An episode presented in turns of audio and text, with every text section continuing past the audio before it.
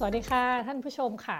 ยินดีต้อนรับเข้าสู่รายการวันโอวันวันออนวันนะคะ วันนี้ปานิชภูศรีวังชัยรับหน้าที่ดำเนินรายการค่ะ ค่ะท่านผู้ชมคะวันนี้อาจจะแปลกตาหน่อยนะคะ ที่ไม่มีพิธีกรกับแขกรับเชิญมานั่งคุยกันที่สตูดิโอเนาะเพราะว่าเนื่องในนโยบายนะคะมาตรการป้องกันโควิด -19 นะคะก็เลยจำเป็นที่ต้องแยกกันคุยนะคะ แต่ว่าถึงแม้ว่าพิธีกรกับแขกรับเชิญจะอยู่กันคนละที่นะคะ แต่ว่าประเด็นพูดคุยก็ยังเข้มข้นเช่นเคยค่ะ ค่ะท่านผู้ชมคะหลังการระบาดของโควิด -19 และลอก3 ในประเทศไทยนะคะที่ดูเหมือนว่าครั้งนี้เนี่ยจะทั้งเร็วและแรงกว่าทุกครั้งที่ผ่านมานะคะก็ทำให้สังคมเนี่ยทั้งตั้งคำถาม แล้วก็ตั้งความหวังกับการฉีดวัคซีนในประเทศไทยนะคะ เพราะว่าเมื่อเรามองดูตัวเลขที่เพิ่มขึ้นทุกวันของผู้ติดเชื้อแล้วนะคะ ก็สังคมก็ยังกังวลค่ะว่าหลังจากนี้สถานการณ์จะเลวร้ายลงอีกแค่ไหนนะคะ แล้วแสงสว่างปลายอุโมงค์อย่างวัคซีนเนี่ย จะถึงมือคนไทย จะจะเข้าถึงคนไทยทั่วประเทศได้ยังไงนะคะ ในความเป็นจริงเนี่ยข้อกังวลก็มีทั้งเรื่องประสิทธิภาพของวัคซีนนะคะ ผลข้างเคียงหลังการฉีด แล้วก็ไปจนถึงความสามารถในการกระจาย และการจัดซื้อวัคซีนของรัฐบาลนะคะ ด้วยเหตุนี้นะคะ วันนี้วันอวันก็เลยชวนศาสตราจารย์นายแพทย์มานุพิทักษ์ภากรค่ะ หัวหน้าศูนย์วิจัยการแพทย์แม่นยำคณะแพทยศาสตร์ศิริราชพยาบาลมา พูดคุยว่าด้วยประเด็นเหล่านี้ค่ะ สวัสดีค่ะ คุณหมอค่ะ ครับ สวัสดีครับ ค่ะ คุณหมอคะวันนี้นะคะ มีผู้ป่วยเพิ่มนะคะ 2,000 กว่ารายนะคะ แล้วก็มียอดผู้ป่วยสะสมกว่า 50,000 57,000รายแล้วนะคะ ในสถานการณ์อย่างเงี้ยค่ะ ถ้าเกิดเรามาดูดูกันที่ปัจจุบันเนี่ยนะตอนนี้ทางสาธารณสุขทางการแพทย์นี่เขาคุยกันเรื่องอะไรกันบ้างคะเขามีข้อกังวลอะไรกันบ้างจากสถานการณ์ที่เป็นอยู่ตอนนี้ค่ะ ครับก็อย่างที่ทุกคนรับทราบกับข่าวก็จะออกมาในช่วงประมาณสักหนึ่งอาทิตย์ที่ผ่านมา ก็คือเราห่วงเรื่องเตียงนะครับกับทรัพยากรที่จะใช้ในการดูแลรักษาคนไข้โควิดที่ป่วยหนักพอสมควรชนิดที่ต้องเข้าโรงพยาบาล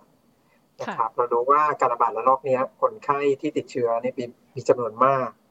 นะครับแล้วเราก็รู้ว่าคนไข้ส่วนหนึ่งสุดท้ายเนี่ยก็จะมีอาการเยอะพอสมควรชนิดที่ต้องเข้าโรงพยาบาลแน่ๆแล้วก็ ด้วยปริมาณที่เพิ่มขึ้นทุกวันอย่างนี้ครับคนไข้ส่วนหนึ่งเนี่ยก็จะเข้ามาอยู่ในโรงพยาบาล แล้วก็ก็จะกินทรัพยากรของโรงพยาบาลไม่ว่าจะเป็นเตียงที่รองรับนะครับ แล้วก็เครื่องไม้เครื่องมือแล้วก็อุปกรณ์ต่างๆ ที่ใช้สอยอีกครับรวมถึงทีมบุคลากรด้วยครับ ค่ะ เมื่อดูจากหน้างานแล้วค่ะคุณหมอสถานการณ์เรื่องเตียงของของผู้ติดเชื้อผู้ผู้ป่วยโควิดเนี่ยมันมีอะไรที่น่าเป็นห่วงบ้างคะที่บางคนก็บอกว่าโอ้เตียงไม่พอแล้วโรงพยาบาลสนามสร้างทันหรือเปล่า แล้วจริง ๆ แล้วโรงพยาบาลสนามไม่จะสามารถมารองรับผู้ป่วยโควิด ได้จริง ๆ หรือเปล่าครับมันมันมีมันมีเรื่องน่าสนใจอะไรในประเด็นนี้บ้างค่ะ ครับคือจำนวนเตียงในโรงพยาบาลสนามกับจำนวนเตียงในโรงพยาบาลนี้จะต้องแยกออกจากกันนะครับ เพราะจุดประสงค์เนี่ยต่างกันชัดเจนนะครับโรงพยาบาลสนามเนี่ยครับหรือ hospital เนี่ยมีจุดประสงค์เดียวนะครับก็คือแยกผู้ที่ติดเชื้อออกจากสังคมหรือออกจากชุมชน เพื่อตัดตอนการระบาดนะครับในขณะเดียวกันเนี่ยเราก็อาศัยโรงพยาบาลสนามในการติดตามดูซิว่าคนไข้คนที่ติดเชื้อเนี่ยจะมีคนไหนที่มีเริ่มมีอาการหรือมีอาการป่วยหนักหรือเปล่านะครับอันนี้คือจุดประสงค์โรงพยาบาลสนามเพราะฉะนั้นเนี่ย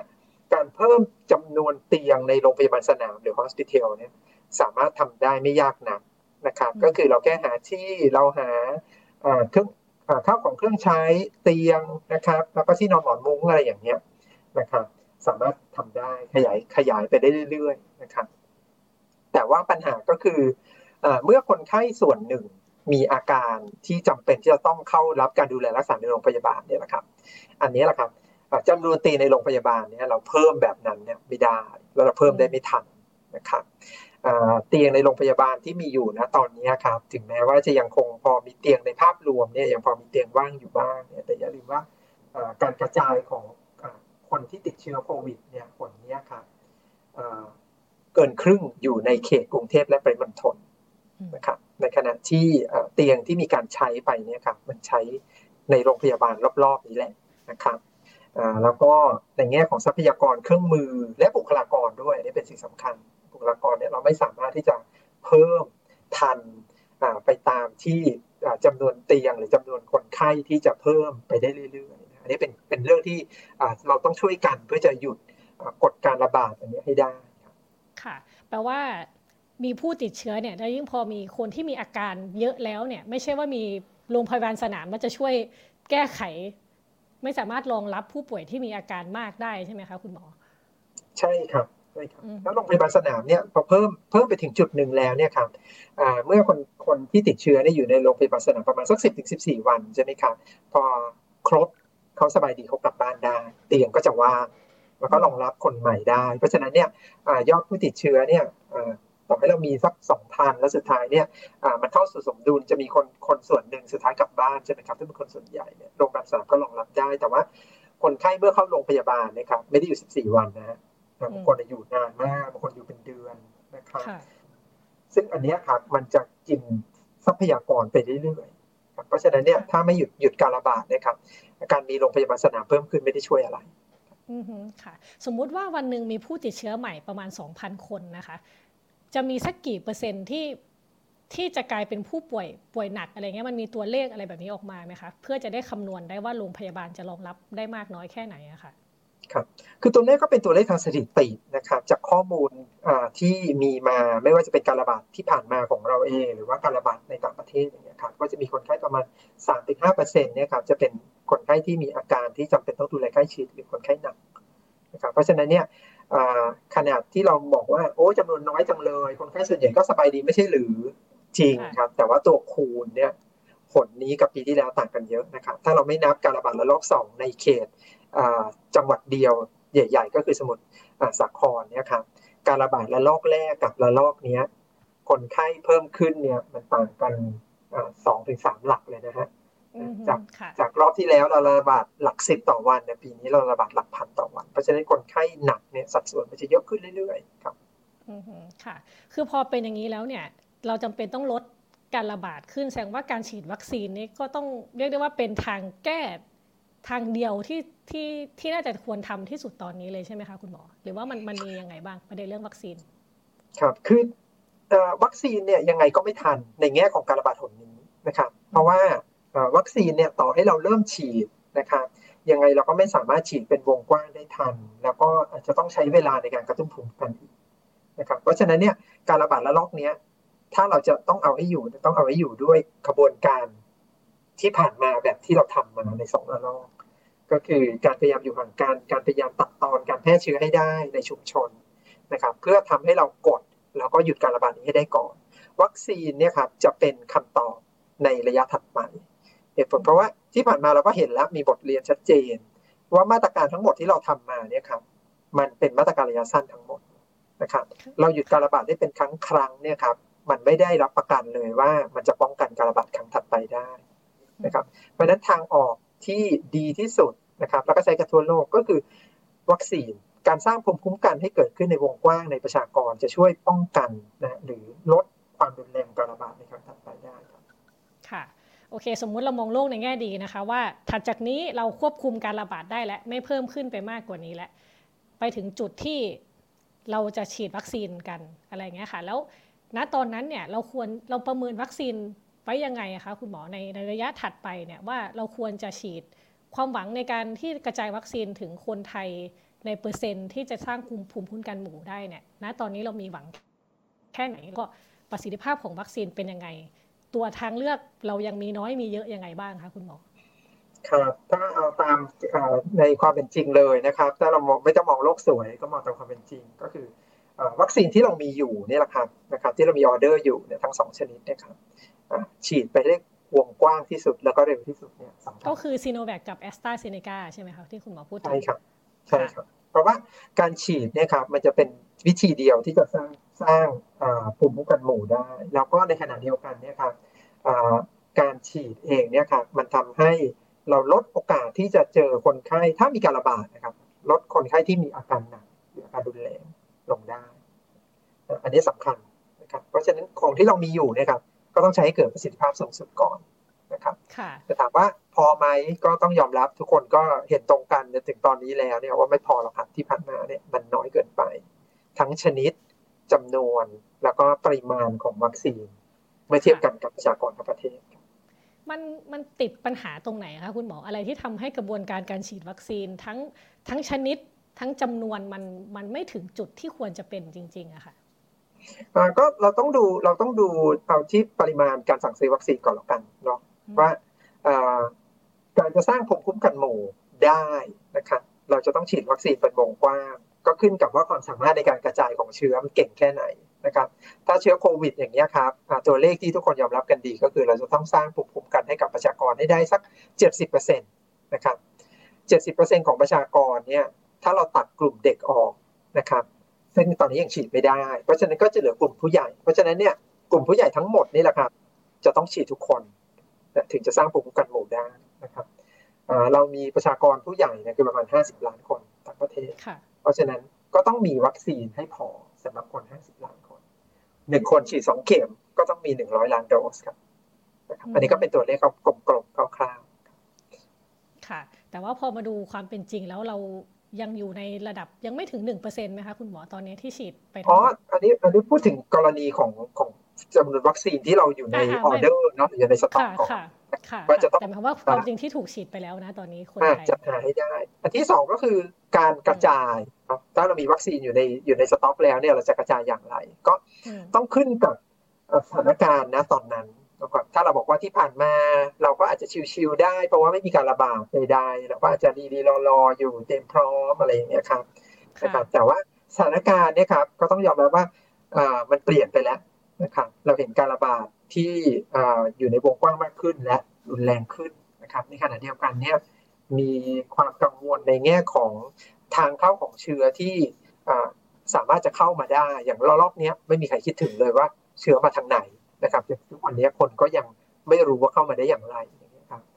มันทำให้เราเนี่ยมองโลกความเป็นจริงแล้วว่า เราไม่สามารถที่จะป้องกันที่จะไม่ให้เกิดการนำเชื้อเข้ามาในประเทศได้ร้อยเปอร์เซ็นต์นะครับที่ผ่านมาเนี่ยกระบวนการในการป้องกันจริง ๆ จะอยู่ที่สเต t คอนทีนใช่ไหมครับก็คือคนบินเข้ามา เราเห็นเลยจากจากจากข้อมูลที่ผ่านมาปีกว่าๆเนี่ยไม่เคยมีการแพร่เชื้อที่เกิดจากคนที่บินเข้ามา แล้วก็หลุดจากสเต t คอนทีนแต่เกิดจากการเข้ามาทางช่องทางอื่นทั้งนั้นแหละนะฮะเพราะฉะนั้นเนี่ยมันกันไม่ได้เพราะฉะนั้นถ้ากันไม่ได้เราก็ต้องมองไปที่วัคซีนเลยนะครับทีนี้จะฉีดอย่างไรให้ได้ภูมิคุ้มกันหมู่ก็ต้องฉีดให้ได้เยอะเราก็เร็วพอสมควรนะครับเพราะฉะนั้นเนี่ยก็ยังอยู่ที่การบริหารจัดการแล้วแหละว่า จะฉีดอย่างไรให้ได้เต็มที่ที่สุดในในออเดอร์ที่เรามีอยู่นะครับถ้าข้อมูลภาครัฐก็บอกว่าเรากะว่าจะฉีดให้เสร็จภายในสิ้นปีนะครับครับค่ะ ทีนี้นอกจากเรื่องจำนวนโดสนะคะ หรือเรื่องการที่เรามีวัคซีนวัคซีนมาเนี่ย มันยังมีประเด็นเรื่องประสิทธิภาพของวัคซีนด้วยนะคะ แล้วก็มีเรื่อง side effect ของวัคซีนด้วยอย่างซีโนแวคหรือแอสตราเซเนกาเนี่ยก็ยังมี มีข่าวข่าวออกมาเยอะมากเลยว่าเออบางทีก็ทำให้เป็นริ่มเลือดอุดตัน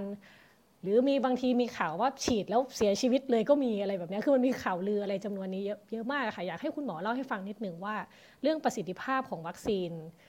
ของซีโนแวคหรือแอสตราเซเนกาและแอสตราเซเนกาที่เรามีนะคะ ประสิทธิภาพนั้นดีพอหรือยัง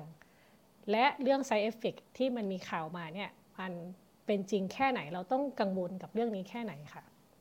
ครับงั้นเอาเรื่องประสิทธิภาพก่อนครับ ก็ประสิทธิภาพของวัคซีนแต่ละตัวที่เราใช้อยู่นะครับ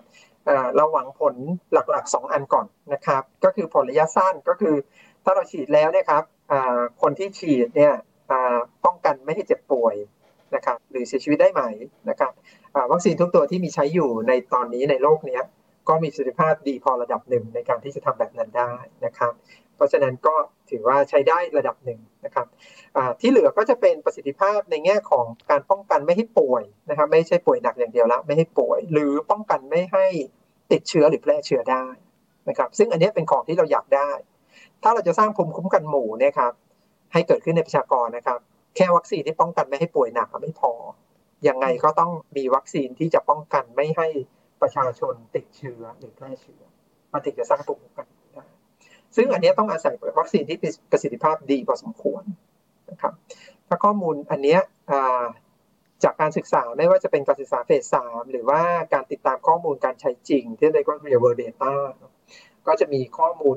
ออกมาพอสมควรแล้วนะครับ กับวัคซีนหลายตัว ก็ต้องยอมรับว่าตัวเลขมันก็เป็นไปตามนั้นนะฮะก็คือเราจะมีกลุ่มของวัคซีนที่มีประสิทธิภาพสูงนะครับก็จะเป็นตระกูล mRNA วัคซีนนะครับก็คือไฟเซอร์กับโมเดอร์นา นะครับซึ่งมีประสิทธิภาพสูงก็คือ 90%ขึ้นไป ในการที่จะป้องกันไม่ให้ป่วยนะครับในขณะเดียวกันข้อมูลในการใช้จริงก็พบว่าวัคซีนทั้งไฟเซอร์โมเดอร์นาเนี่ยก็ดูเหมือนว่าจะช่วยป้องกันการระบาดได้ด้วยก็คือป้องกันการติดเชื้อแล้วก็แพร่เชื้อได้นะครับเพราะฉะนั้นอันนี้ก็จะเป็นกลุ่มวัคซีน mRNA อันที่สองก็จะเป็นวัคซีนที่เหลือที่ใช้เทคโนโลยี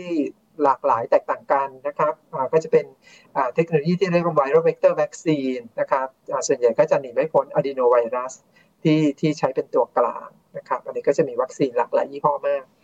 แอสตราเซเนกาสปุตนิกจอร์นสันและจอร์นสันหรือว่าแคนไซโน Biological พวกนี้เป็นวัคซีนที่ใช้อะดีโนไวรัสหมดเลยนะครับแล้วก็อีกอันนี้ก็เป็นกลุ่มวัคซีนเชื้อตายนะครับเช่นไซโนแวคไซโนฟาร์ม โควัคซีนของ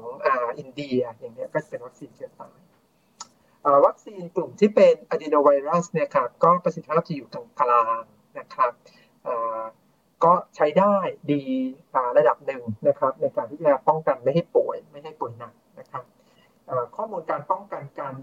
แพร่เชื้อนะครับหรือตัดตอนการระบาดเนี่ยครับก็ถ้าดูจากข้อมูล real world ดูเหมือนว่าแอสตราเซเนกาน่าจะมีประโยชน์ด้านนี้ด้วยนะครับ เพราะว่าการใช้จริง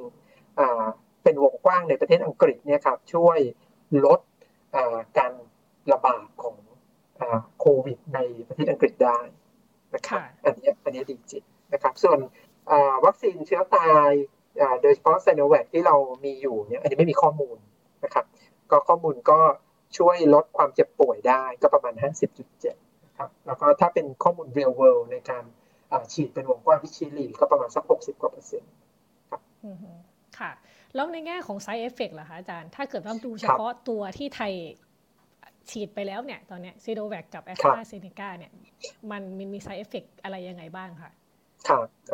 เรื่องผลข้างเคียงหรือ side effect ของวัคซีนนะครับ ถ้าข้อมูลที่ผ่านมาก็จะเป็นข้อมูลในการศึกษาเฟสหนึ่งเฟสสองเฟสสามนะครับ ก็ต้องยอมรับว่าโดยรวมนะวัคซีนทุกตัวแหละฮะ ก็มีความปลอดภัยสูงสูงระดับหนึ่งเนาะเพราะว่ามีการใช้ของคนที่อยู่ในการศึกษาเนี่ยอาสาสมัครก็หลักหมื่นนะนะหลักหมื่นคนขึ้นไปนะครับเพราะฉะนั้นเนี่ยโดยรวมผลผลข้างเคียงไม่เยอะนะครับ แต่ว่าข้อมูลหลักหมื่นนะครับยังไงมันก็ไม่เท่ากับข้อมูลการใช้จริง เวลาเราฉีดกับคนหลักแสนหลักล้านหลักสิบล้านขึ้นไปนะครับ เพราะฉะนั้นนะครับ side effect หรือผลข้างเคียงที่เราไม่เห็น ในการศึกษาเฟสสามมันอาจจะเห็นในการใช้จริงนะฮะแล้วก็ซึ่งก็คือต้องลุ้นกันเองว่ามันจะเกิดขึ้นส่วนหนึ่งก็จะต้องเป็นเช่นนั้น ซึ่งก็ต้องอาศัยการติดตามนะครับ เราก็เห็นข้อมูลใหม่ตั้งแต่ต้นปีเลยนะถ้าคนจำได้ก็คือวัคซีนไฟเซอร์โมเดอร์นาบางคนที่ฉีดแล้วจะเกิดปฏิกิริยาแพ้รุนแรงมากจะเกิดขึ้นภายใน 15 นาทีนะครับ อันนี้ก็คล้ายๆกับคนที่แพ้อาหารนะครับรุนแรงนะครับ อันนี้เกิดได้ วัคซีนแอสตราเซเนกาหรือจอร์นสันจอร์นสันฉีดแล้วเกิดลิ่มเลือดอุดตันนะครับอุบัติการหนึ่งในสามแสนนะครับอันนี้ก็เกิดเกิดได้นะฮะข้อมูลนี้ไม่เคยเห็นในเฟสสามแน่นอน เพราะว่าเราทำในอาสาสมัครหลักหมื่น พอมาฉีดหลักเป็นสิบล้านเราก็จะเห็นนะครับไซโนแวคก็ผมก็เชื่อว่าคล้ายๆกัน ก็คือข้อมูลจากเฟสสามอาจจะไม่เห็นอะไรชัดเจนนะ ก็คือดูโดยรวมดูดี แต่พอมาฉีดกับคนหลักเป็นแสนอย่างนี้ครับ เราก็จะเริ่มเห็นผลข้างเคียงที่เราไม่เคยคิดมาก่อนว่าจะมีนะครับถามว่าไอ้ผลข้างเคียงนี้เนี่ยต้องกังวลหรือเปล่า โดยรวมเลยนะครับเป็นหลักการเลยครับถ้าเมื่อไหร่มีการฉีดวัคซีนแล้วเกิดผลข้างเคียงถือเป็นเรื่องที่เราต้องให้ความสำคัญเสมอนะครับเสมอนะฮะเพราะเหตุผลสองอย่างครับ อันที่หนึ่งคนที่ฉีดวัคซีนนะครับไม่ใช่คนป่วย เขาเริ่มต้นจากคนปกติแข็งแรงดีครับ เพราะฉะนั้นเราไม่อยากเห็นคนที่เกิดปัญหารุนแรงโดยผลจากวัคซีนนะครับยังไงก็ตามเราจะต้องพยายามทำให้ดีที่สุดให้ปลอดภัยที่สุด อันที่สองก็คือ ข้อมูลไม่ว่าจะเป็นข้อมูลที่ผ่านมาดูดีแค่ไหนก็ตาม ยังไงก็ไม่เท่ากับข้อมูลการใช้จริงของคนหลักเป็นแสนเป็นล้าน เพราะฉะนั้นเนี่ยครับถ้าเมื่อไหร่เกิดปัญหา ต้องมีการเก็บข้อมูล วิเคราะห์ให้ดีๆ แล้วก็ติดตามใกล้ชิดครับนะครับบางทีนะตอนนี้เราเห็นข้อมูลแบบนี้ เราก็ต้องมาชั่งน้ำหนักก่อนว่า เอ๊ะ ความเสี่ยงที่เกิดขึ้นเนาะมันเป็นยังไงเทียบกับข้อดีของวัคซีนก่อนนะครับหลังจากนั้นเนี่ยเราคิดว่ามันคุ้มไหมที่จะฉีดต่อ ถ้ามันยังคุ้มอยู่ก็ดำเนินการฉีดต่อ หลังจากนั้นก็มีการเก็บข้อมูลต่อเนื่องไปเรื่อยๆนะครับ แล้วก็ชั่งน้ำหนักอันนี้ใหม่เสมอนะครับ เพราะฉะนั้นเนี่ยครับ เรื่องพวกนี้การสรุปเนี่ยมันยังไม่ใช่เป็นข้อสรุปสุดท้ายแน่นอนนะครับก็ต้องมีการติดตามตลอดครับแล้วก็ทีมที่เขาสืบสวนผลข้างเคียงเนี่ยก็ยังทำงานอยู่ทุกวันนะครับเพื่อจะเก็บข้อมูลของพวกนี้ไปเรื่อยๆครับค่ะ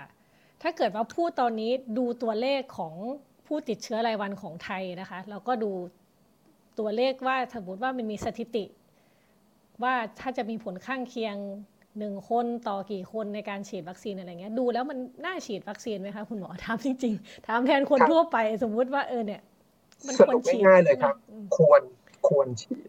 ควรฉีดเพราะว่าใช่ครับเพราะว่าถ้าเราชั่งน้ำหนักระหว่างผลดีที่ได้จากวัคซีนกับความเสี่ยงต่อการเกิดผลข้างเคียงเอาเอาชนิดความเสี่ยงร้ายแรงเลยนะครับสมมติว่าเป็นริ่มเลือดอุดตันอย่างแอสตราเซเนกาอย่างนี้หนึ่งต่อสามแสน ด้วยสถานการณ์ของการระบาดโดยเฉพาะในประเทศไทยนะครับ ความเสี่ยงของคนที่จะติดเชื้อโควิด จนป่วยหนักหรือเสียชีวิตสูงกว่าความเสี่ยงที่เกิดจากวัคซีนนะ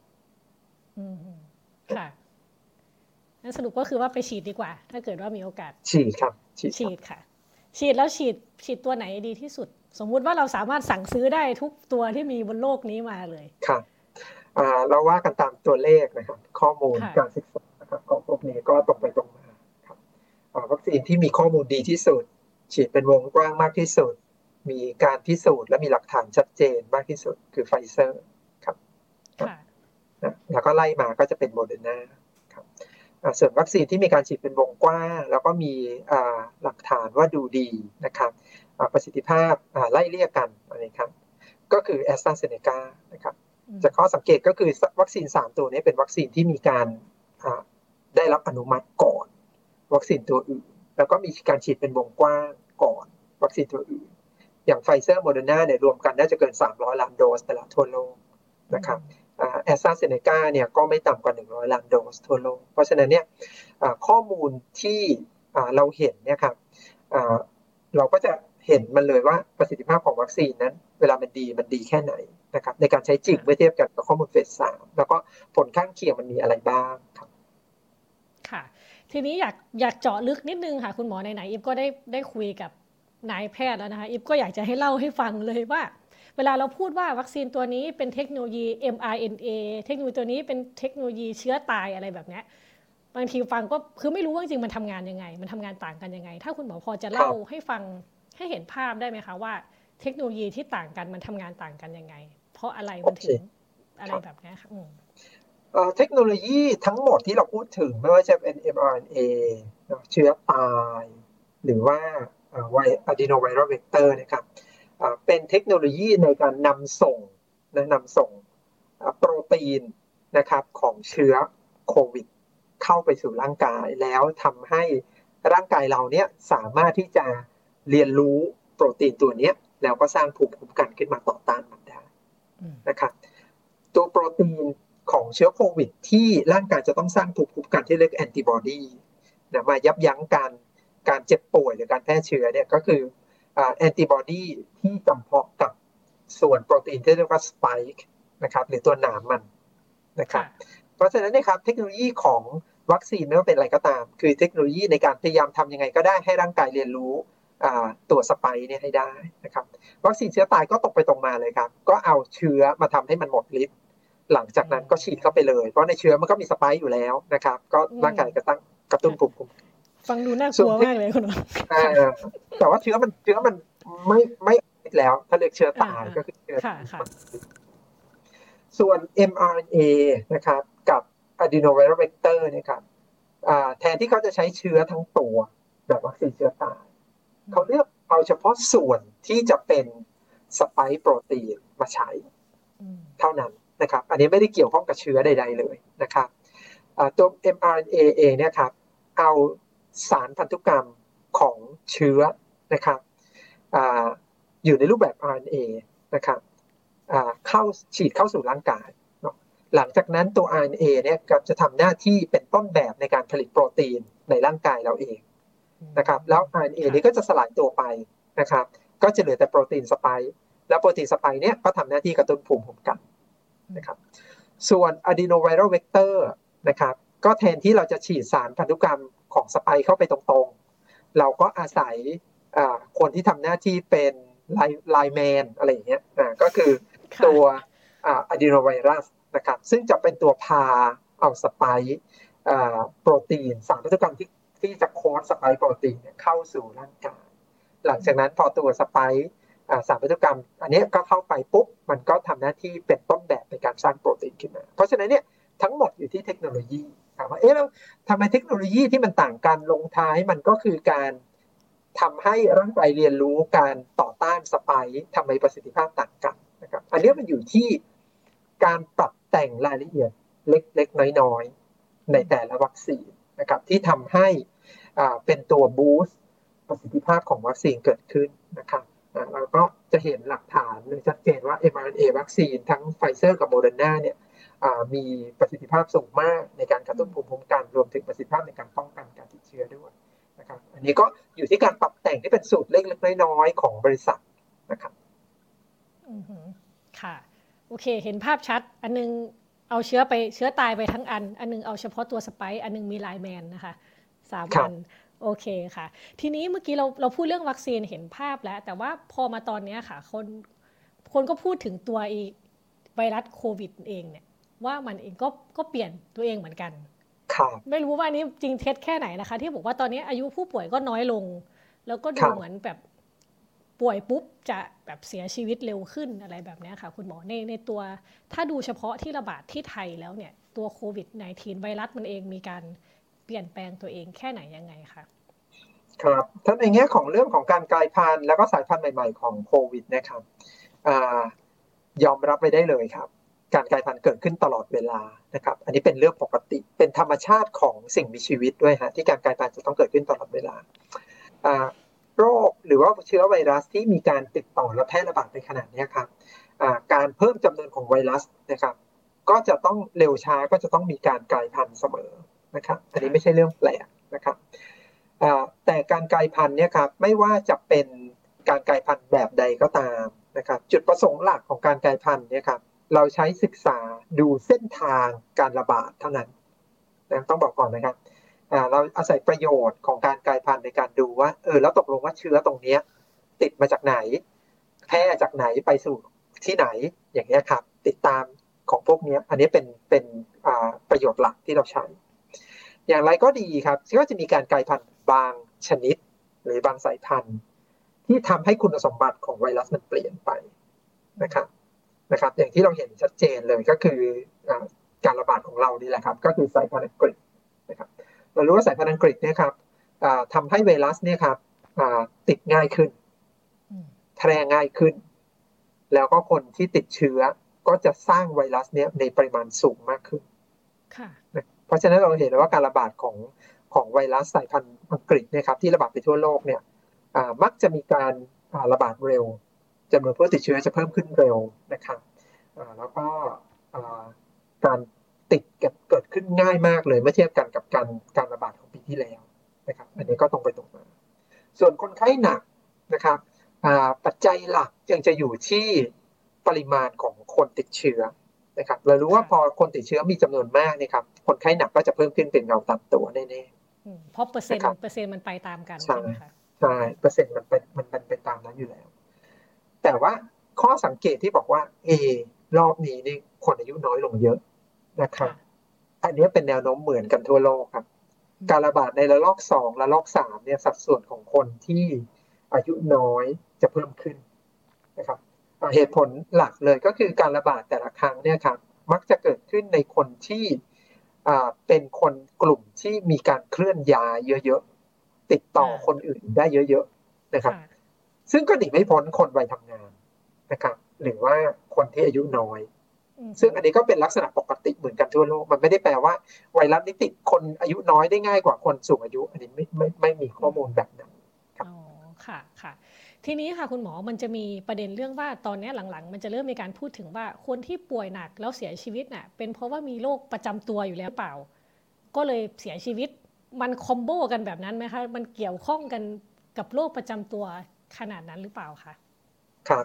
ปัจจัยเสี่ยงสองอย่างที่เรารู้กันดีที่ทำให้คนที่ติดโควิด จะป่วยหนักนะครับหรือเสียชีวิต อันดับหนึ่งเลยคืออายุนะครับอายุที่สูงขึ้นความเสี่ยงต่อการเป็นหนัก และเสียชีวิตจะสูงขึ้นอยู่แล้ว นะครับ อันที่สองก็คือการมีโรคประจำตัวเรื้อรังเราต้องบอกก่อนว่า ต้องเป็นโรคเรื้อรังชนิดที่ส่งผลต่อสุขภาพด้วยนะครับอ่าเช่นคนที่มีปัญหาโรคหัวใจ คนที่มีปัญหาโรคปอดโรคไต หรือว่าเป็นโรคมะเร็งที่มีการรักษาอยู่อย่างนี้ครับพวกนี้โรคร่วมจะทำให้ร่างกายเขาเนี่ยอ่อนแออยู่แล้ว เพราะฉะนั้นการติดเชื้อนะครับก็จะทำให้มีโอกาสเป็นรุนแรงนะครับ ส่วนคนที่แค่มีโรคประจำตัวอย่างเดียวเนี่ย อันนี้ต้องมานั่งดูว่าจริง ๆ แล้วเนี่ย สถานะหรือว่าสุขภาพพื้นฐานเขาดีแค่ไหนนะครับ หลายคนที่บอกว่ามีประวัติเป็นโรคความดันเลือดสูงอย่างเดียวอย่างเนี้ย แต่ถ้าเกิดเขาร่างกายแข็งแรงดีเนี่ยจริงๆเนี่ยโดยสถานะของเขาเองเนี่ยไม่ได้เพิ่มความเสี่ยงต่อการเจ็บป่วยรุนแรงหรือว่าเสียชีวิตจากโควิด มากไปกว่าคนอื่นที่แข็งแรงดีนะนะครับอืม ค่ะ แล้วสมมติบางคนถ้าเป็นแบบเป็นโรคเบาหวานอะไรเงี้ย จะเกี่ยวข้องกับกับการป่วยหนักของโควิด ขึ้นไหมคะ คือโรคที่มันไม่ได้ดูเกี่ยวข้องกับเรื่องทางเดินหายใจ เรื่องปอด เรื่องอะไรเงี้ยค่ะ ถ้าเบาหวานเขาคุมได้ไม่ดี แล้วก็มีโรคแทรกซ้อนอื่นค่อนข้างมาก ซึ่งอันนี้เรามักจะเจอในคนที่เป็นเบาหวานมานานแล้วก็อายุมากนะเพราะฉะนั้นเนี่ยมันก็จะล้อไปด้วยกันนะครับ เราก็ไม่รู้หรอกว่าอะไรเป็น สาเหตุจริงสาเหตุอาจจะเกิดจากเป็นเพราะว่าเขาอายุเยอะแล้วก็สุขภาพร่างกายเขาไม่ดีอยู่แล้วก็ได้นะครับแต่ว่าเขามีโรคร่วมอันนี้เท่านั้นเองค่ะแสดงว่าก็ต้องดูเรื่องอายุด้วยแล้วก็ดูโรคว่ามันมันสืบเนื่องไอ้โรคประจำตัวที่ว่าเนี่ยสืบเนื่องกับอาการของโควิด -19 แค่ไหนยังไงด้วย ไม่ใช่ว่าแค่เป็นโรคประจำตัวก็จะต้องคอมโบไปเลยในอัตโนมัติอะไรเงี้ยไม่ใช่แบบใช่ใช่ครับผมว่าปัจจัยอันดับหนึ่งเลยก็คือสุขภาพร่างกายครั้งแรกของเขาเนี่ยดีมากน้อยแค่ไหน ด้วยนะครับ ค่ะ คุณหมอคะแล้วถ้าอย่างนี้เราดูเราดูแนวโน้มไปข้างหน้านะคะ สมมุติว่าลองวิเคราะห์จากจากสถิติหรืออะไรที่เราดูกันมา สักสามเดือนข้างหน้าเนี่ย วิถีชีวิตคนไทยจะจะกลับมาเป็น คือมันเราเราจะเป็นยังไงคือในแง่ของว่าตัวเลขมันจะเพิ่มขึ้นไปมากกว่านี้ไหม และถ้าไม่เพิ่มแล้วเนี่ย สมมติเริ่มมีการทยอยฉีดวัคซีนแล้วเนี่ย วิถีชีวิตเรามันจะ จะเป็นยังไงคะดูดูสถานการณ์อันนี้อันนี้อาศัยการเดาเนาะก็ต้องเดาไปข้างหน้าอย่างเดียวนะครับ สมมุตินะครับสิ่งที่หวังอยากจะเห็นนะฮะหวังอยากจะเห็น ก็คือภายในสัปดาห์หน้าหรือสองสัปดาห์ข้างหน้านะครับ เราควรจะมีผู้ติดเชื้อรายใหม่เนี่ยทรงตัวและลดลงนะครับอันนี้เป็นของที่เราอยากได้หมายความว่าไม่ควรเกินสองพันไปแล้วใช่เพราะว่ามาตรการ ใช่เพราะว่ามาตรการทั้งหมดที่เราทำแล้วเข้มข้นมันจะต้องเห็นผลเนี่ยมันก็ต้องเห็นผลเนี่ยต้องทอดเวลาประมาณสักเจ็ดถึงสิบวันเนี่ยเราควรจะเห็นยอดผู้ติดเชื้อรายใหม่ลดลงนะฮะครับเพราะไม่งั้นในระบบสุขภาพก็จะแย่มากนะครับและและกว่าเราจะคุมได้ก็คงต้องทอดเวลาไปอีกอย่างน้อยเดือนถึงสองเดือนนะครับนะครับ ถึงจะคุมได้นะครับ เราเห็น บทเรียนจากการระบาดหนที่หนึ่งแล้วก็หนที่สองเนี่ยครับชัดเจนว่าจะต้องใช้เวลาประมาณสักสองเดือนเป็นอย่างน้อยถึงจะถึงจะคุมการระบาดระลอกนั้นได้นะครับหลังจากนั้นมันก็จะเข้าสู่มหกรรมการฉีดวัคซีนนะระดับชาติ ซึ่งทำให้เราเห็นการฉีดวัคซีนเป็นวงกว้าง ถ้าการฉีดวัคซีนดำเนินไปอย่างดีนะครับที่เราบอกว่ารัฐบาลบอกว่าเดือนละสิบล้านโดสเนี่ยครับนะครับ หลังจากนี้อีกสองเดือนถึงสามเดือนนะครับ ก็จะเริ่มมีสัดส่วนประชากรที่ได้รับวัคซีนแล้วก็สร้างภูมิคุ้มกันได้เยอะระดับหนึ่งนะอย่างน้อยอาจจะประมาณสัก 20%ของประชากร ระดับนี้จริงๆ ถ้าเราเทียบกันกับข้อมูลในปัจจุบันนะครับประเทศอังกฤษซึ่งมีการระบาดของเชื้อโควิดสายพันธุ์อังกฤษนี่แหละฮะเมื่อตอนต้นปีอย่างหนักหน่วงมากเนี่ยครับแล้วเขาก็มีการระดมฉีดวัคซีน นะตั้งแต่ตั้งแต่ต้นปีมาโควิดที่ระบาดในอังกฤษเนี่ยเริ่มคุมได้อย่างชัดเจนเลยนะครับ เมื่อมีการฉีดวัคซีนไปประมาณสัก 20%ของประชากรนะครับ เพราะฉะนั้นเราก็จะเห็นว่าถ้าเกิดมันมีการระบาดอยู่เนาะพอเริ่มมีสัดส่วนของประชากรที่ฉีดวัคซีนเยอะระดับหนึ่งนะครับมันจะเริ่มมีส่วนที่ตัดตอนการระบาดได้ การระบาดก็ควรจะสงบนะครับ หลังจากนั้นเราก็จะหวังว่าเราก็หวังว่าจะไม่มีการระบาดระลอกใหม่เกิดขึ้น แล้วก็มีการทยอยฉีดวัคซีนไปเรื่อยๆนะครับเมื่อถึงสิ้นปีจนเราพบว่าคนไทยส่วนใหญ่ได้รับวัคซีนแล้วนะครับถึงระดับสัก 60-70%ของประชากรเนี่ยครับเราก็อาจจะสร้างภูมิคุ้มกันหมู่ไกลๆได้แล้วนะครับเราก็อาจจะเริ่มกลับมาผ่อนคลายมาตรการใช้ชีวิต ใกล้เคียงกับก่อนโควิดมากขึ้นเรื่อยๆนะครับเราก็หวังว่าเราอยากจะเห็นข่าวดีแบบอิสราเอลบ้างนะฮะก็คือเริ่มกลับมาใช้ชีวิตได้คล้ายๆเดิมนะครับถอดหน้ากากได้นะครับอยู่ใกล้ๆกันได้ ไปมาหาสู่กันได้ครับค่ะ ก่อนจะไปถึงจุดนั้นมันก็ต้องมีการจัดการระบบการกระจายวัคซีนนะคะคุณหมออ่าอิฟอ่านอย่างของที่อังกฤษหรืออเมริกาเนี่ยเขาดีไซน์การฉีดวัคซีน โดยต่อคนเนี่ยใช้ระยะเวลาประมาณแบบแค่ 20 นาทีเท่านั้นเอง ซึ่งเริ่มต้นจากการแบบสมัครทางอีเมลอะไรไปก่อน แล้วไปถึงก็ฉีดได้เลย ความโฟล์ในในการที่คนคนหนึ่งจะเข้าสู่กระบวนการจนฉีดวัคซีนจนเสร็จแล้วนะคะ ในกระบวนการแบบนี้เนี่ยทางสาธารณสุขของไทยนี่ก็คือมีการดีไซน์อะไรไว้ไว้แล้วใช่ไหมคะคุณหมอ ถ้าเกิดว่าถึงจุดที่ทุกคนจะต้องฉีดวัคซีนขนาดใหญ่กันแบบนี้ คิดว่าต้องมีฮะคือคือผมก็ไม่ไม่ไม่ทราบรายละเอียดนะครับแต่คิดว่าต้องมี เพราะว่าของพวกนี้ครับแค่มอบนโยบาย จัดประชุมส่วนกลาง แล้วก็หวังว่าหน้างานจะทำได้เนี่ยคำตอบบอกได้เลยเขาเป็นไปไม่ได้นะครับของพวกนี้ต้องลงไปถึงรายละเอียดเลยว่า การกระจายวัคซีนจากส่วนกลางมาถึงในแต่ละเขต ในแต่ละโรงพยาบาล หรือว่าในหน้างานในแต่ละยูนิตของการฉีดวัคซีนเนี่ยขั้นตอนจะเป็นอย่างไรนะครับการระดม คนที่เข้ามาฉีดทํำยังไงนะครับการฉีดต้องอาศัยกระบวนการอะไรบ้างนะเราอาจจะเห็นประสบการณ์นะครับการฉีดวัคซีนที่ผ่านมาในช่วง 2 เดือนนะคือไซโนแวคเนี่ยประมาณเดือนแล้วประมาณ 3-4 แสนโดสนะครับที่ผ่านมาเนี่ยก็จะมีข้อติดขัดมีนู่นนี่นั่นอยู่บ้างนะครับก็ต้องอาศัยอันนี้เป็นเป็นการทดสอบและเราก็ต้องมาปรับกลยุทธ์ในการที่จะ นำมาใช้จริงในอีกสองเดือนข้างหน้าแหละว่าการจัดตั้งศูนย์กระจายและศูนย์ฉีดวัคซีนเป็นวงกว้างจะเกิดขึ้นอย่างไรใช้บุคลากรสักเท่าไหร่ เวลาเกิดปัญหา เช่นผลข้างเคียงที่เกิดขึ้นจะมีการบริหารจัดการอย่างไรอะไรอย่างนี้ครับก็รอดูอยู่เหมือนกัน เพราะว่าผมเชื่อว่าในในโรงพยาบาลสถานพยาบาลทุกแห่งเนี่ยก็รอรายละเอียดอันนี้แหละ ว่าจะเขาต้องทำอะไรบ้างครับ ค่ะ จากที่คุณหมอเคยอยู่หน้างานเคยทำงานกับคนไข้เห็นระบบเห็นระบบการทำงานกับคนไข้มานะคะ มีข้อกังวลอะไรไหมคะ ในเรื่องการฉีดวัคซีนที่เรากำลังจะทำถัดไปในอนาคตเนี่ยค่ะ ถ้ามันจะติดขัดมันจะติดขัดอะไรที่สุด แล้วตรงไหนเป็นปัญหาที่เราจะต้องแบบแก้ไว้ตั้งแต่ถ้าระดับถ้าระดับตัวบุคคลหรือระดับหน้างงานที่คลินิกเนี่ยก็คือการบริหารจัดการในแง่ของผลข้างเคียง ถ้าเกิดปุ๊บจะทํำยังไงนะฮะอย่างเช่นกรณีอย่างอย่างข่าวอย่างที่ที่ผลข้างเคียงที่เกิดขึ้นกับไซโนแวคอย่างเงี้ยครับคือเราก็ไม่รู้ว่าจะเกิดอะไรขึ้นนะครับ และจะเกิดที่ไหนแล้วก็เกิดมากน้อยแค่ไหนอย่างเงี้ยมันต้องมีการรับมือได้ทันทีนะครับอันนี้อันนี้คือกรณีของหน้างาน แต่ว่าถ้าในภาพรวมว่าสิ่งที่กังวลกังวลอะไรกังวลว่าคนจะมาฉีดวัคซีนน้อยอันนี้ต้องอาศัย การประชาสัมพันธ์ให้เต็มที่ฮะสร้างความเชื่อมั่นที่ทำอย่างไรให้คนเนี่ยอยากจะมาฉีดแล้วก็แล้วก็ฉีดวัคซีนกันได้เป็นวงกว้างนะครับ ส่วนเรื่องความสะดวกเนี่ยช่วงแรกก็ผมเชื่อว่ายังยังคงต้องมีความตะกุกตะกักอยู่บ้างแหละนะครับเพราะว่าเราไม่เคยทำกระบวนการการฉีดวัคซีนที่ยิ่งใหญ่ขนาดนี้มาก่อนสิบล้านโดสต่อเดือนเนี่ยไม่เคยทำแน่นอน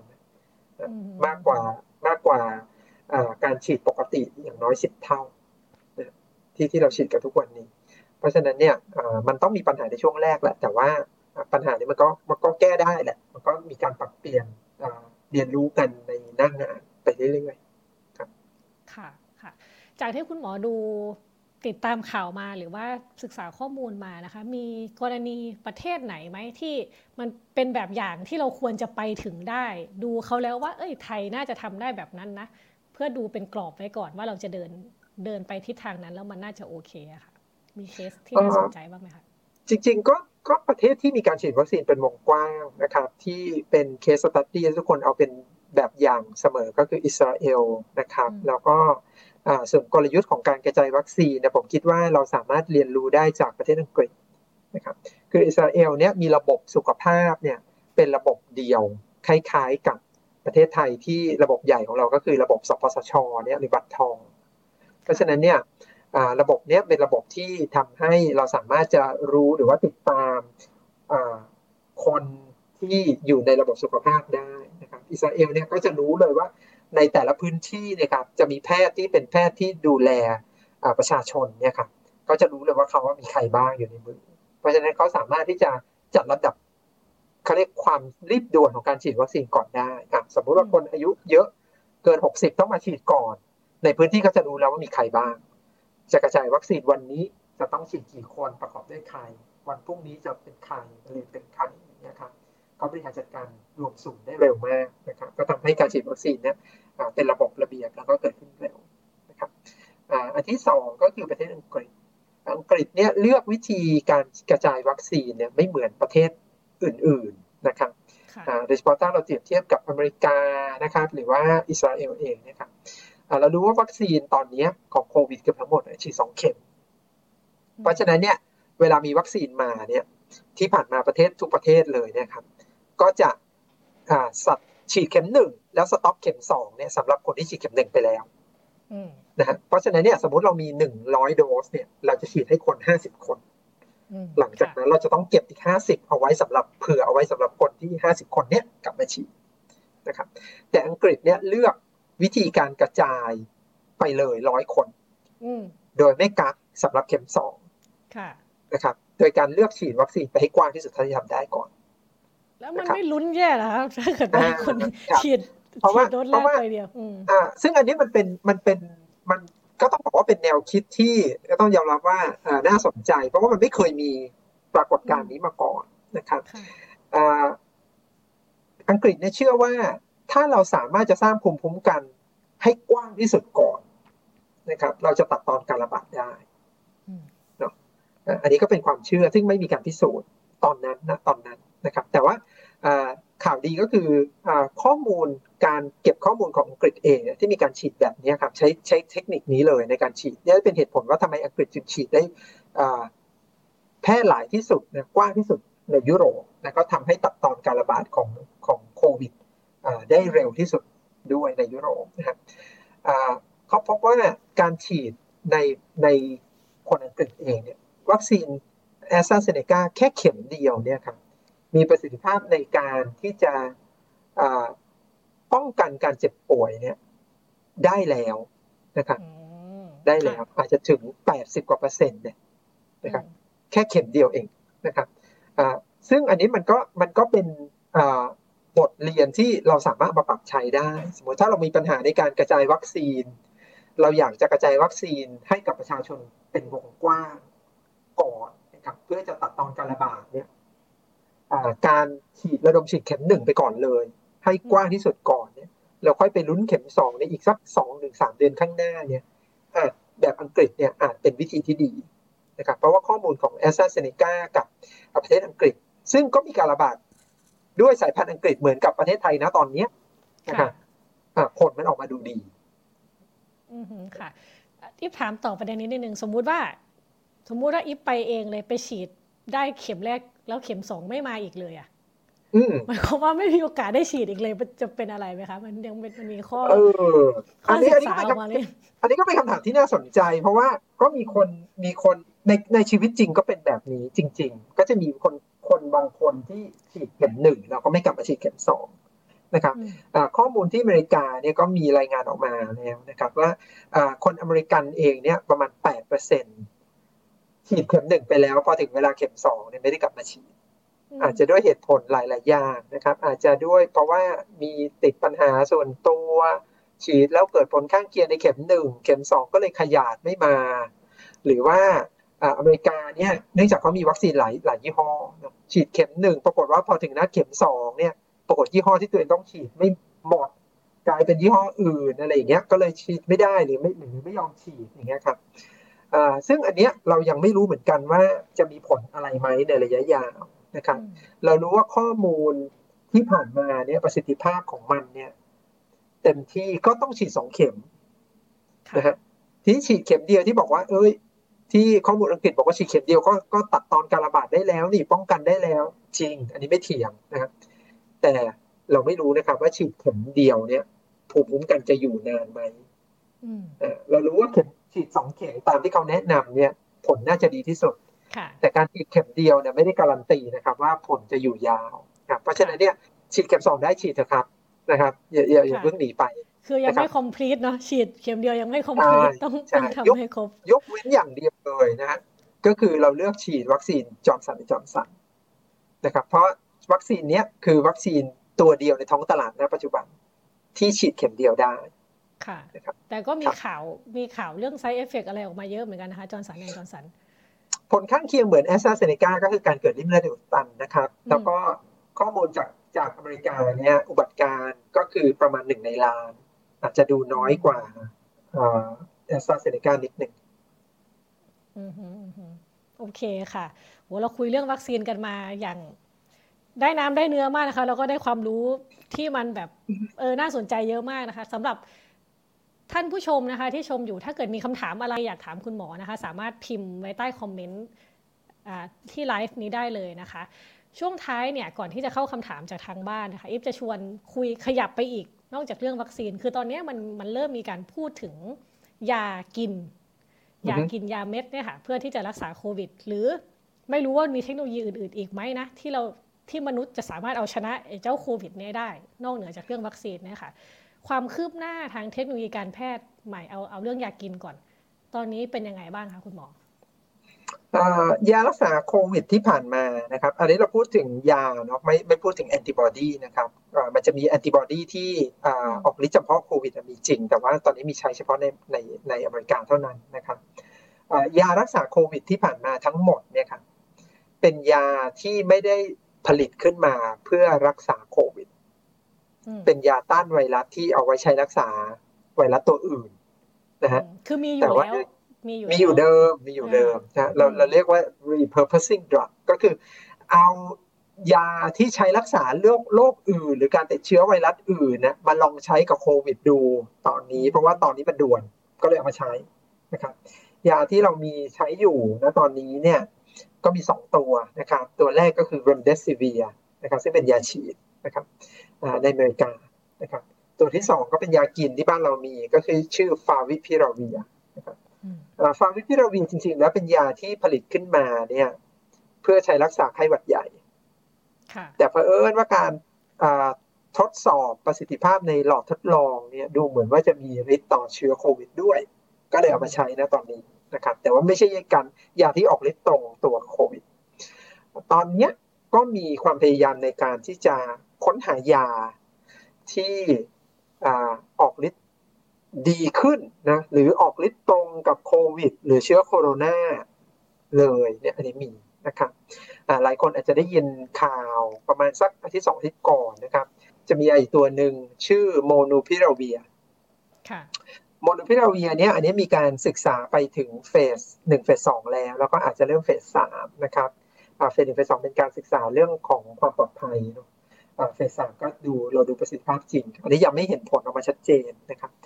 โมโนพิราเวียก็เป็นเหมือนเดิมฮะยังเป็นกึ่งกึ่งๆลูกผสมคือจริงๆ แล้วมันเป็นยาที่สร้างขึ้นมาเพื่อใช้จุดประสงค์คือรักษาไวรัสอื่นอืมแต่เขาพบว่า เออมันพอจะมีอ่าต้องฤทธิ์ต่อแก้มโควิดบ้างอ่าค่ะก็เลยเอามาลองดูนะฮะค่ะตอนนี้ก็เดี๋ยวก็ต้องรอผลนะฮะยาอีกตัวหนึ่งเลยเนี่ย ซึ่งยังเป็นรหัสอยู่เลยยังไม่มีชื่อนะอันนี้เป็นยาของไฟเซอร์นะครับ ยาตัวเนี้ยจะเป็นตัวแรกที่ดีไซน์ขึ้นมาเพื่ออ่าระงับยับยั้งโควิดโดยตรงอืมนะครับอันนี้จะเป็นตัวแรกในในค่ะในโลกนะครับกระบวนการครัเขาบอยู่ขั้นไหนล่ะคะตัวนี้ของไฟเซอร์อันนี้ก็อาจจะเริ่มเฟสหนึ่งเฟสหนึ่งก็คือทดสอบความปลอดภัยก่อนนะฮะแล้วก็เดี๋ยวเรามาดูกันว่าเออยาตัวนี้ผลจะเป็นยังไง ถ้าเราคาดหวังว่าสุดท้ายยาตัวนี้ได้ผลนี่จะเป็นยาตัวแรกที่ใช้รักษาโคโรนา ไวรัสครับค่ะ ก็คือคนป่วยเนี่ยกินยาหายอะไรแบบนี้เลยไหมคะก็ก็หวังว่าจะเป็นอย่างนั้นหวังว่านะครับเป็นอย่างนั้นอ่าเรายังค่ะไม่รู้เลยเพราะว่าเฟสหนึ่งเราดูแค่ความปลอดภัยหลังจากนั้นต้องมาดูถึงเฟสสามนะครับ ก็ดูประสิทธิภาพจริงแล้วตกลงมาได้ผลหรือเปล่านะครับอืมอืมค่ะ คุณหมอคะคือเมื่อประมาณสามสองสามปีที่แล้วนะที่ที่ ที่เราเคยวันโอวันเคยไปสัมภาษณ์คุณหมอในประเด็นเรื่องการรักษาเฉพาะจุดเฉพาะคนเนาะแต่อันนั้นมันว่าด้วยเรื่องของมะเร็งมะเร็งเป็นหลักใช่ไหมคะแล้วก็แล้วคือคือมนุษย์เนี่ยมันมีเทคโนโลยีถึงขั้นที่สามารถถอด DNA มาดู แล้วแบบว่าแก้ไขอะไรได้เลยไอเราสามารถประยุกต์เอ๊ะไม่แน่ใจนะว่าเทคโนโลยีทางการแพทย์อะไรมันทำไงได้บ้างเราเราไปถึงขั้นนั้นได้แล้วอะค่ะโควิด เราจะสู้กับมันไม่ได้เชียวหรือในแง่ของการที่แบบว่าตัดตอนแบบเบ็ดเสร็จเด็ดขาดอะเอ่อเราก็หวังว่าจะไปได้นะครับเอ่อไปต้องไปต้องต้องเข้าใจอย่างนี้ก่อนว่าจริงๆแล้วเนี่ยถ้าเรามองย้อนหลังกลับไปเนี่ยโควิด เนี่ยอ่าที่มันมาระบาดหนัก แล้วเป็นปัญหาอยู่ทุกวันเนี้ยอืมเนี่ยมันคือมันคืออ่าถ้าเป็นภาษาจะเรียกอะไรดีหลังภาษาธุรกิจเรียก sweet spot อื มมันคือ sweet spot จริง ๆนะครับอ่าเพราะว่าเชื้อโคโรนาเนี่ยเป็นเชื้อซึ่งก่อนหน้าเนี้ยในวงการแพทย์เนี่ยไม่ได้มีคนให้ความสนใจหรือว่าหายารักษามันมากนะอืมเหตุผลค่ะเพราะว่าเชื้อโคโรนาที่ผ่านมาทั้งหมดนะครับอ่ามีสองกลุ่มเลยคือกลุ่มแรกก็คือ เป็นแล้วไม่รุนแรงสบายดี ติดเชื้อแล้วเล็กๆน้อยๆก็หายได้ นี่คือไข้หวัดธรรมดานี่เองอืมเพราะฉะนั้นเนี่ย เชื้อโคโรนาสามสี่ชนิดเนี่ย เป็นเราติดแล้วก็เป็นหวัดพอเป็นหวัดเนี่ยเนื่องจากหาเองได้ เพราะฉะนั้นไม่มีคนสนใจที่จะลงทุนหาวิธีการป้องกันหรือรักษามันค่ะนะครับอันที่สองก็เป็นเป็นแล้วรุนแรงเลยก็คือ SARS กับ MERS นะฮะเชื้อนี้ก็เป็นแล้วรุนแรงมาก ก็มีความพยายามในการที่จะหาวิธีอ่าป้องกันมีวัคซีน มียารักษา ปรากฏว่า เนื่องจากเชื้อมันรุนแรง แล้วเราก็คุมมันได้ดีมากในช่วงต้น เชื้อมันหายไปจากโลกนี้อืมคือมันหายไปเลย ไม่มีคนค่ะป่วยโรคนี้อีกเลย พอไม่มีคนป่วยด้วยซาร์สกับเมอร์เนี่ย มันทำให้การพัฒนาการรักษาหรือวัคซีนมันทำต่อไม่ได้อืมนะฮะเพราะว่าเพราะมันไม่มีเราจะเชื้อศึกษาถูกอืมเพราะมันไม่มีมันไม่มีคนเป็นแล้ว เพราะมีคนเป็นแล้วเนี่ย เราจะศึกษาในมนุษย์ยังไง เราจะศึกษาประสิทธิภาพอย่างไง มันศึกษาต่อไม่ได้ค่ะ มันก็เลยพับไปนะฮะเพราะฉะนั้นเนี่ยโคโรนาไวรัสก็จะเป็นเชื้อซึ่งก่อนหน้านี้ก่อนยุคโควิด เนี่ย ไม่มียา ไม่มีวัคซีน ไม่มีอะไรที่ใช้รักษามัน จนกระทั่งโควิดเกิดขึ้นอืมเราตอนนี้มีความพัฒมีความพยายามในการพัฒนายาและวัคซีนนะครับที่ใช้จัดการกับโคโรนาไวรัสทั้งตระกูล ไม่ใช่เฉพาะโควิด -19 นะตอนนี้ต่อให้เป็นโควิด23โควิด50 อะไรอย่างเงี้ย ถ้าสูตรโครงสร้างนะครับโครงสร้างของอตัวโปรตีนบนผิวไวรัสยังเหมือนเหมือนเดิมนะครับ ยังเป็นเชื้อในตระกูลเดิมอยู่เนี่ยเราเชื่อว่าออนาคตจะมียาที่รักษาโคโรนาไวรัสทั้งตระกูล แล้วก็มีวัคซีนที่ต่อต้าน นะครับ หรือป้องกันการติดเชื้อโคโรนาไวรัสทั้งตระกูลได้ครับอืมค่ะโอเคค่ะ ฟังดูมีฟังดูมีความหวังนะคะ คุณหมอถ้าเกิดว่าใช่ครับค่ะค่ะ ตอนนี้มีมีคำถามมาประมาณหนึ่งเนาะในช่วงท้ายของรายการนะคะ แต่ว่าจะขอถามคำถามหนึ่งก่อนก่อนที่จะเข้าช่วงคำถามจากทางบ้านนะคะ มาถึงจุดนี้แล้วจากทั้งหมดทั้งมวลที่เราคุยกันมา เราเห็นภาพร่วมกันแล้วว่า เรื่องผู้ป่วยเพิ่มขึ้น เรื่องเตียงเรื่อง วัคซีนไปจนถึงเรื่องยากินรักษานะคะ ถ้าย้อนกลับมาถึงคนที่มีอำนาจในการจัดการเรื่องเหล่านี้ซึ่งก็คือรัฐนะคะภาครัฐเนี่ยคุณหมอคิดว่าณตอนนี้ภาครัฐควรจะทำอะไรที่สุดสิ่งที่สำคัญที่สุด ภาพที่ต้องมองให้เห็นให้ชัด แล้วควรที่จะทำอะไรคะผมคิดว่าสองเรื่องเนอะอันที่หนึ่งก็คือการบูรณาการข้อมูล ที่เป็นจริง ให้กับคนทำงานอ่าในในทุกระดับอ่าผมคิดว่าที่ผ่านมาเนี่ยความโกลาหลที่เกิดขึ้นเนี่ยเกิดจากอ่าลักษณะของการประสานงานภายในที่อาจจะไม่ตรงกันค่ะเช่นอ่าคนทำงานก็รับภาระสึกหนักในขณะเดียวกันเนี่ยการกระจายของอะเตียงในการกระจายของทรัพยากรหรือว่าการอ่าสื่อสาร ช่องทางของพวกนี้มันไม่ค่อยดีนะครับก็ทำให้เกิดแกลบอันนี้เยอะ อันที่สองก็คือการประชาสัมพันธ์ให้กับประชาชน ผมคิดว่าทุกครั้งที่เกิดวิกฤตการระบาดของโควิด แต่ละระลอกเนี่ย มันบั่นทอนความเชื่อมั่นของประชาชนลงพอบั่นทอนความเชื่อมั่นเนี่ยมันเกิดผลเสียด้วย ผลเสียก็คืออถ้าประชาชนเริ่มไม่ค่อยเชื่ออ ความสามารถในการบริหารจัดการของภาครัฐเนี่ยข้อแนะนำทั้งหลายที่มันควรจะได้ผลเนี่ยประชาชนก็เริ่มไม่ค่อยเชื่อถือพอไม่ค่อยเชื่อถือเนี่ยประสิทธิภาพของมันมันจะลดลงลดลงเนี่ยการการบริหารจัดการและการระงับการระบาดมันจะยากขึ้นเรื่อยๆ ผมคิดว่าอันนี้เป็นสองสิ่งที่สำคัญมากเราก็อาศัยบทเรียนการระบาดแต่ละรอกนี่แหละต้องกลับมาเรียนรู้แล้วก็ปรับปรุงพัฒนา ก็หวังว่าคำตอบนี้จะไม่ไปเหยียบเท้าใครครับ ค่ะ ไม่น่าเหยียบนะคะเพราะคิดว่าก็จะทุกคนก็อยากให้สถานการณ์ดีขึ้นทั้งนั้นนะคะ คุณหมออ่าเราเดี๋ยวมาเข้าช่วงคำถามดีกว่า มีมีคำถามน่าสนใจหลายอย่างเลยนะคะ มีคุณเจษดาทักษิณนะคะ เขียนถามมาว่า สาธารณสุขและภาครัฐ มีการวางแผนในการสื่อสาร เพื่อโน้มน้าวให้คนส่วนใหญ่ออกมาฉีดวัคซีนในช่วง mass rollout นี้หรือไม่อย่างไร เพราะการจะประสบความสำเร็จในการสร้าง herd herd immunity เนี่ยจำนวนคนที่จะออกไปฉีดสำคัญมากค่ะ โอ้ถ้าจะให้ผมตอบผมตอบไม่ได้ผมไม่ใช่สบคนะ แต่ว่าถ้าบอกว่าจะทำอย่างไรก็ต้องอาศัยการเรียนรู้ประสบการณ์จากประเทศที่เขาทำได้นะครับอย่างอิสราเอลเนี่ยอิสราเอลเนี่ยมีการระดม โฆษณารสัมพันธ์แบบหนักหน่วงมากหนักหน่วงสุดๆเขาเชิญชวนกันในทุกระดับเขาขอความร่วมมือทั้งระดับฝ่ายบริหาร การแพทย์ศิลปินอินฟลูเอนเซอร์ผู้นำชุมชนคือทุกคนออกมาช่วยกันทำอย่างไรที่จะส่งสารอันเนี้ยนะให้ประชาชน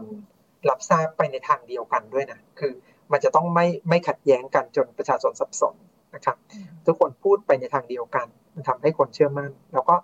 ผมคิดว่าการการทำของพวกนี้สำคัญ เพราะว่าบางทีเราเห็นว่ามันเป็นของซึ่งดูง่ายง่ายนะแต่จริง ๆ แล้วเนี่ย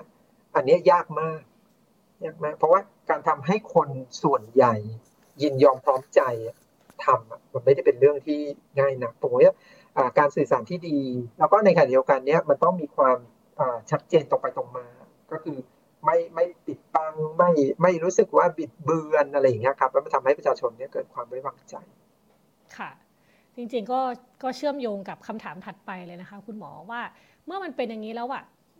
ดูการทำงานดูการให้ข้อมูลของภาครัฐ แล้วคุณหมอคิดว่ามีอะไรที่ต้องปรับปรุง หรือว่าให้ข้อมูลประชาชนเพิ่มไหมคะ อย่าง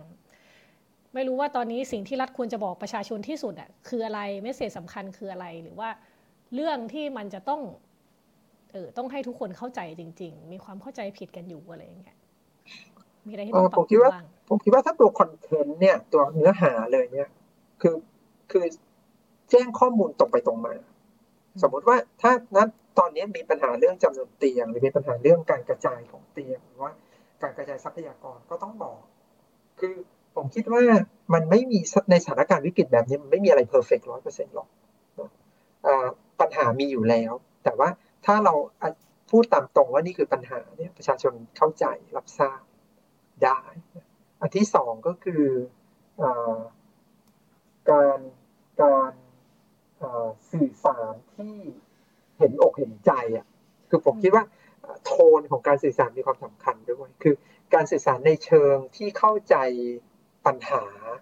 ของประชาชนมีความเห็นอกเห็นใจเอาใจเขามาใส่ใจเรา แทนที่ การสื่อสารที่ผ่านมามันจะมีลักษณะการออกคำสั่ง จงทำแบบนี้ไม่ทำแบบนี้จะเกิดปัญหา ไม่ทำแบบนี้จะผิด หรืออะไรอย่างเงี้ยครับ มันมันคือการสื่อสารชนิดที่คล้าย ๆ กับคนพูดอยู่บนหอคอยงาช้างมันทำให้เกิดเกิดแกลของของอความเข้าใจกัน ค่ะ ก็เรื่องท่าทีด้วยเนาะแล้วก็เรื่องเรื่องข้อมูลที่ต้องพูดให้ครบนะคะบอกให้หมดให้ให้คนเข้าใจตรงกันจริง ๆ นะคะโอเคค่ะอ่าทีนี้มีคำถามข้อถัดไปนะคะ บอกว่ายาแอนตี้ไวรัสตัวใหม่ เมื่อไหร่จะออกมาใช้ได้ แล้วไทยจะมีโอกาสใช้บ้างหรือไม่ โดยธรรมชาติเลยนะครับ การพัฒนาวัคซีนกับการพัฒนายาในการพัฒนายาใช้เวลานานกว่า เพราะฉะนั้นอย่าอย่าเพิ่งหวังยามากนักนะครับ หวังวัคซีนก่อนดีกว่าครับ วัคซีนเกิดขึ้นเร็วกว่า วัคซีนทดสอบประสิทธิภาพได้เร็วกว่า ในขณะที่ยานี่ใช้เวลานานกว่ามากครับผมคิดว่าต้องมองกันอีก โอ้ให้เต็มที่เลยนะครับปลายปีครับเป็นอย่างเร็วเลยนะฮะที่เราจะเห็นข้อมูลเฟสสามซึ่งเห็นข้อมูลเฟสสามนี่ก็ไม่ได้แปลว่าจะจะใช้ได้ยังยังยังไม่ได้แปลว่าจะใช้ได้ครับ ค่ะค่ะโอเค คำถามถัดไปนะคะ บอกว่า อยากเข้าใจปฏิกิริยาที่เกิดในร่างกายหลังจากได้รับวัคซีนเซโนแวคนะคะ ด้วยปัจจัยอะไรมันถึงทำให้เกิดอาการไม่พึงประสงค์ที่ใกล้เคียงกับอาการอัมพาตข้อมูลตรงไปตรงมาคือยังไม่ทราบ มีความพยายามในการอธิบายด้วยเหตุผล เช่นข้อมูลในอดีต เช่นอิมมูน related stress stress response หรืออะไรก็ตามเนี่ยอันนี้เป็น เป็น postulation หรือเป็นเป็นสมมติฐานเฉยๆนะครับยังไม่ได้รับการพิสูจน์ชัดเจนว่ามีจริงนะครับที่ที่เกี่ยวข้องกับปัญหาจากการฉีดซโนเวกณตอนนี้ ก็ต้องมีการเก็บข้อมูลไปก่อน ว่าตกลงว่าสุดท้ายผลมาเป็นอย่างไร ก็ต้องต้องติดตามครับติดตาม อย่างน้อยข่าวดีอย่างหนึ่งของคนที่เกิดปัญหาที่ผ่านมาทั้งหมดเนี่ยทุกคนดีขึ้นหมด เพราะฉะนั้นก็อย่างน้อยก็สบายใจ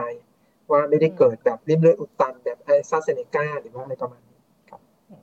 คือเป็นเป็นแป๊บเดียวเป็นชั่วคราวแล้วก็หาย ใช่ครับเกือบทั้งหมดอาการดีขึ้นหมดเลย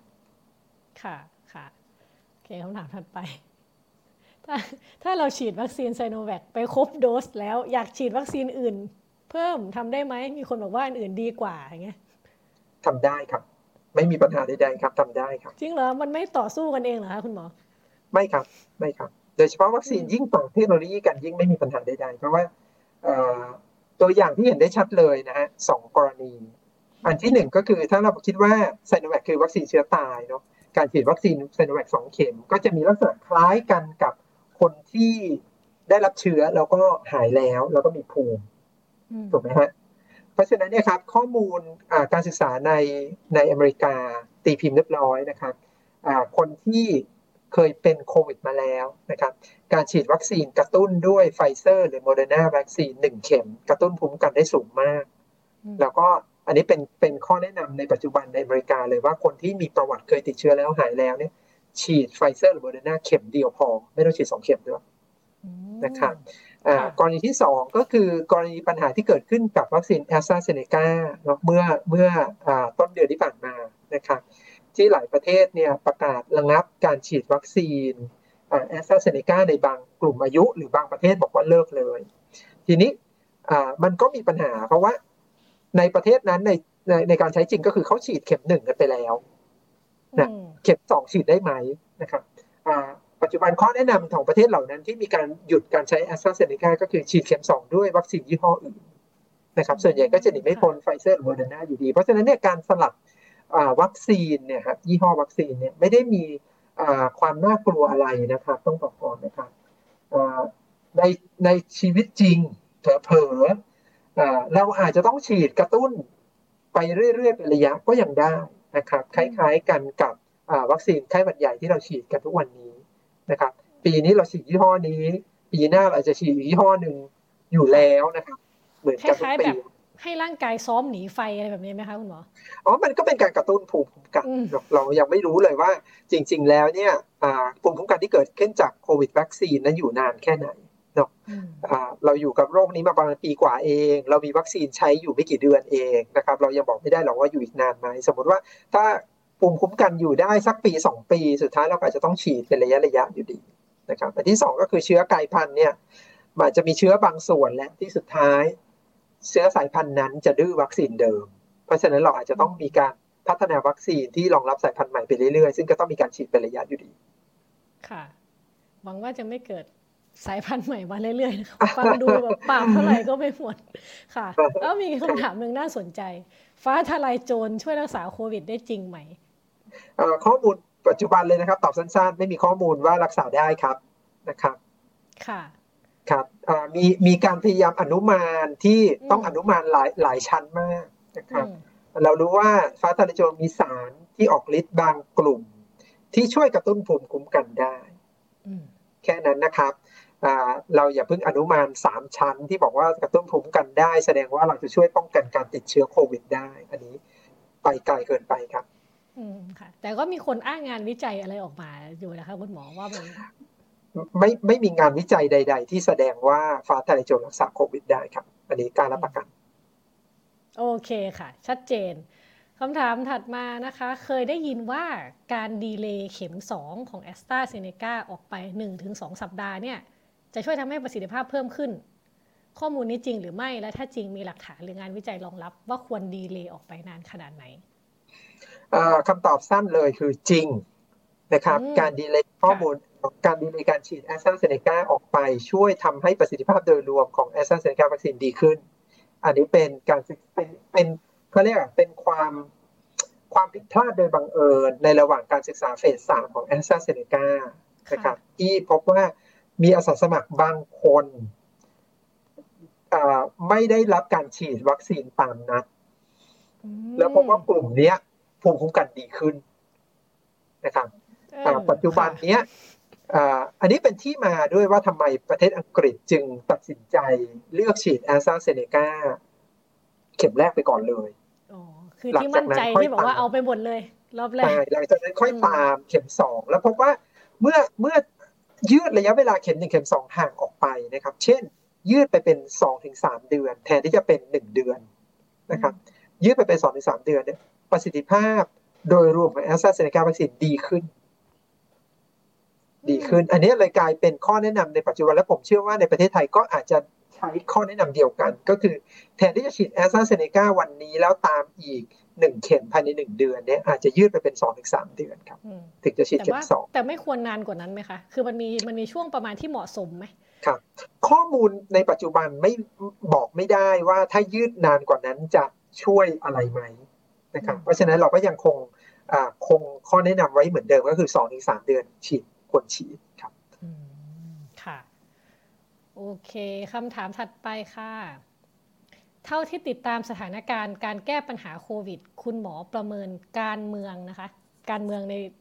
มีเขี้ยวเนาะการเมืองในวงการแพทย์อย่างไร เช่น กลุ่มหมอเนี่ยมีกี่สำนักคิดมองต่างกันอย่างไร เพราะอะไรเขาถกเถียงเรื่องอะไรกัน แล้วก็ส่งผลต่อประชาชนอย่างไรค่ะเออคือผมก็ไม่ได้ตามการเมืองของ วงการแพทย์เท่าไหร่ ไม่มีข้อมูล แต่ว่าผมผมเอาอย่างนี้แล้วกันครับ พูดในภาพรวม ดูที่ข้อมูลเนื้อหาของสารที่สื่อออกมานะครับ ข้อมูลเนื้อหาควรจะต้องมีหลักการ มีมีข้อมูลอ้างอิง มีแหล่งอ้างอิงที่เชื่อถือได้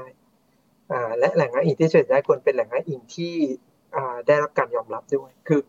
คือ ข้อมูลจริงกับข้อคิดเห็นต่างกันนะครับความเห็น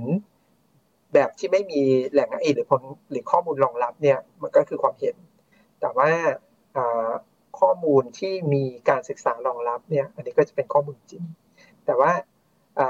องค์ความรู้ด้านโควิด เนี่ย เกิดขึ้นเร็วมากนะครับ ต้องบอกก่อนนะครับบางทีเราเราเห็นข้อมูลณวันนี้เป็นแบบนี้เราให้คำแนะนำแบบนี้ based on ข้อมูลณปัจจุบัน ถัดไปเดือนหน้าอาจจะมีข้อมูลใหม่ ซึ่งอาจจะทำให้เราเปลี่ยนความเชื่อก็ได้ เราเห็นเยอะแยะไปหมดนะครับ เรื่องของอที่เมื่อก่อนที่ปีที่แล้วเราเชื่อว่าโควิด เป็นแล้วส่วนใหญ่ตายหรือว่าโอกาสตาย 10ถึง30เปอร์เซ็นต์อย่างเงี้ยปัจจุบันเราก็รู้แล้วว่าคนไข้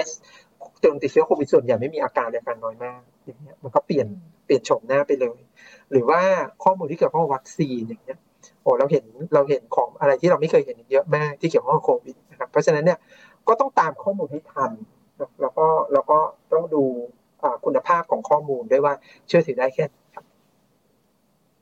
ค่ะ โอเคคำถามถัดไปค่ะ วิกฤตโควิดรอบนี้เป็นโอกาสให้เรามองเห็นปัญหา และปฏิรูประบบบริการสาธารณสุขอย่างไรบ้างค่ะ โอ้ผมว่า เยอะนะ คือยังไงบ้างหยิบอะไรมันก็ได้หมดนะจริง ๆ แล้วเนี่ยไม่ใช่เฉพาะเรื่องสาธารณสุขด้วยเลยการเมืองเรื่องเศรษฐกิจเรื่องสังคมเรื่องอื่นๆอีกเยอะแยะไปหมดนะครับถ้าเรียกเกิดก่อสาธารณสุขเนี่ยผมคิดว่าอันที่หนึ่งก็คือระบบของการติดตามและการตอบสนองต่อวิกฤตหรือว่าหรือว่าโรคอุบัติใหม่ของเราอาจจะยังไม่ดีนะ จริงๆทั้งทั้งโลกเนี่ยก็ยังไม่ค่อยดี ว่าตามตรงเพราะว่ามันเป็นเราโลกเนี้ยไม่ไม่ได้เจอโรคระบาดใหญ่ๆมาเกินสิบปีค่ะนะฮะอันนี้โควิดก็เป็นหนึ่งในนั้นแล้วก็มันดันสเกลของการระบาดและผลผลกระทบมันมหาศาลมาก อาจจะแบบใหญ่ที่สุดในรอบแบบชั่วอายุคนของเราเลยได้สัมไปนะตอนนี้ทั้งโลกในที่ผ่านมาเนี่ยชะล่าใจและเพิกเฉยมันเยอะ นะอันนี้ก็เป็นบทเรียนอันที่สองก็คือ ผมคิดว่าถ้าเกี่ยวข้องกับประเทศไทยเนี่ย เราอาจติดกับความสำเร็จของการควบคุมโควิดปีที่แล้วจนเราอาจจะชะล่าใจไปส่วนหนึ่ง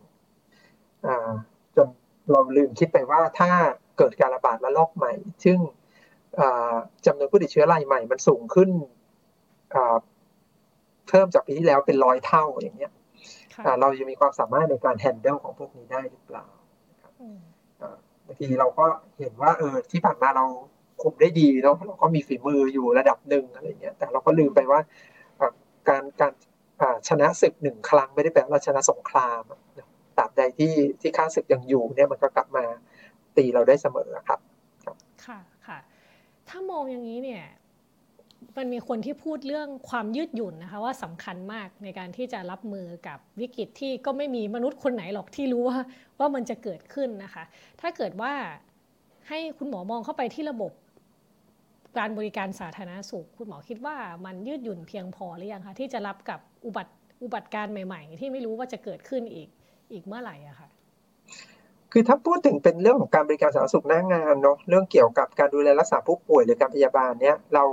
เราปรับเปลี่ยนตลอดเวลาเสมอตามข้อมูลองค์ความรู้และสถานการณ์ที่เกิดขึ้นนะครับอันนี้ไม่ได้มีปัญหามากแต่ปัญหามันอยู่ที่ตัวระบบระเบียบมากกว่า เราเราเห็นข้อจำกัดของพวกนี้เยอะเรื่องการบริหารจัดการ การสั่งการ สังกัดการบูรณาการของพวกนี้ระเบียบจัดซื้อจัดจ้าง เช่นวัคซีนเป็นตัวอย่างที่ดี นะฮะช่วงแรกเราก็อาจจะอ้างระเบียบอ้างข้อจำกัดร้อยแปดพันเก้าอะไรเงี้ยแต่พอเกิด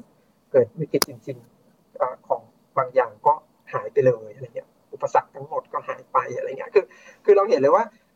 ของบางอย่างมันเป็นอุปสรรคเนี่ยเราก็ต้องพยายามที่จะหาวิธีปรับปรุงหรือแก้ไขปลดล็อกข้อข้อจำกัดของพวกนี้ครั บค่ะคคำถามถัดไปค่ะ เท่าที่ได้ติดตามการแสดงความเห็นของเพื่อน หรืออาจารย์แพทย์ด้วยกัน คุณหมอมองเห็นปัญหาอะไรบ้าง และถ้าปัญหานั้นมาจากระบบการศึกษาแพทย์ เราควรปฏิรูปการเรียนการสอนที่สร้างหมอขึ้นมาอย่างไรบ้างคะเอออันนี้ผมไม่แน่ใจว่าแปลแปลว่าอะไรเนาะเข้าใจว่าเป็นมุมมองละมั้งของของแพทย์ ใช่ใช่ค่ะ มุมมองใช่ไหมคะ ผมคิดว่าดีที่สุดก็คือใช้ใช้วิกฤตโควิดเนี่ยครับเป็นเป็นบทเรียนที่สำคัญของการติดตามองค์ความรู้ ผมคิดว่าโควิดเนี่ยเป็นตัวอย่างที่ดีเลยนะเป็นเป็นเป็น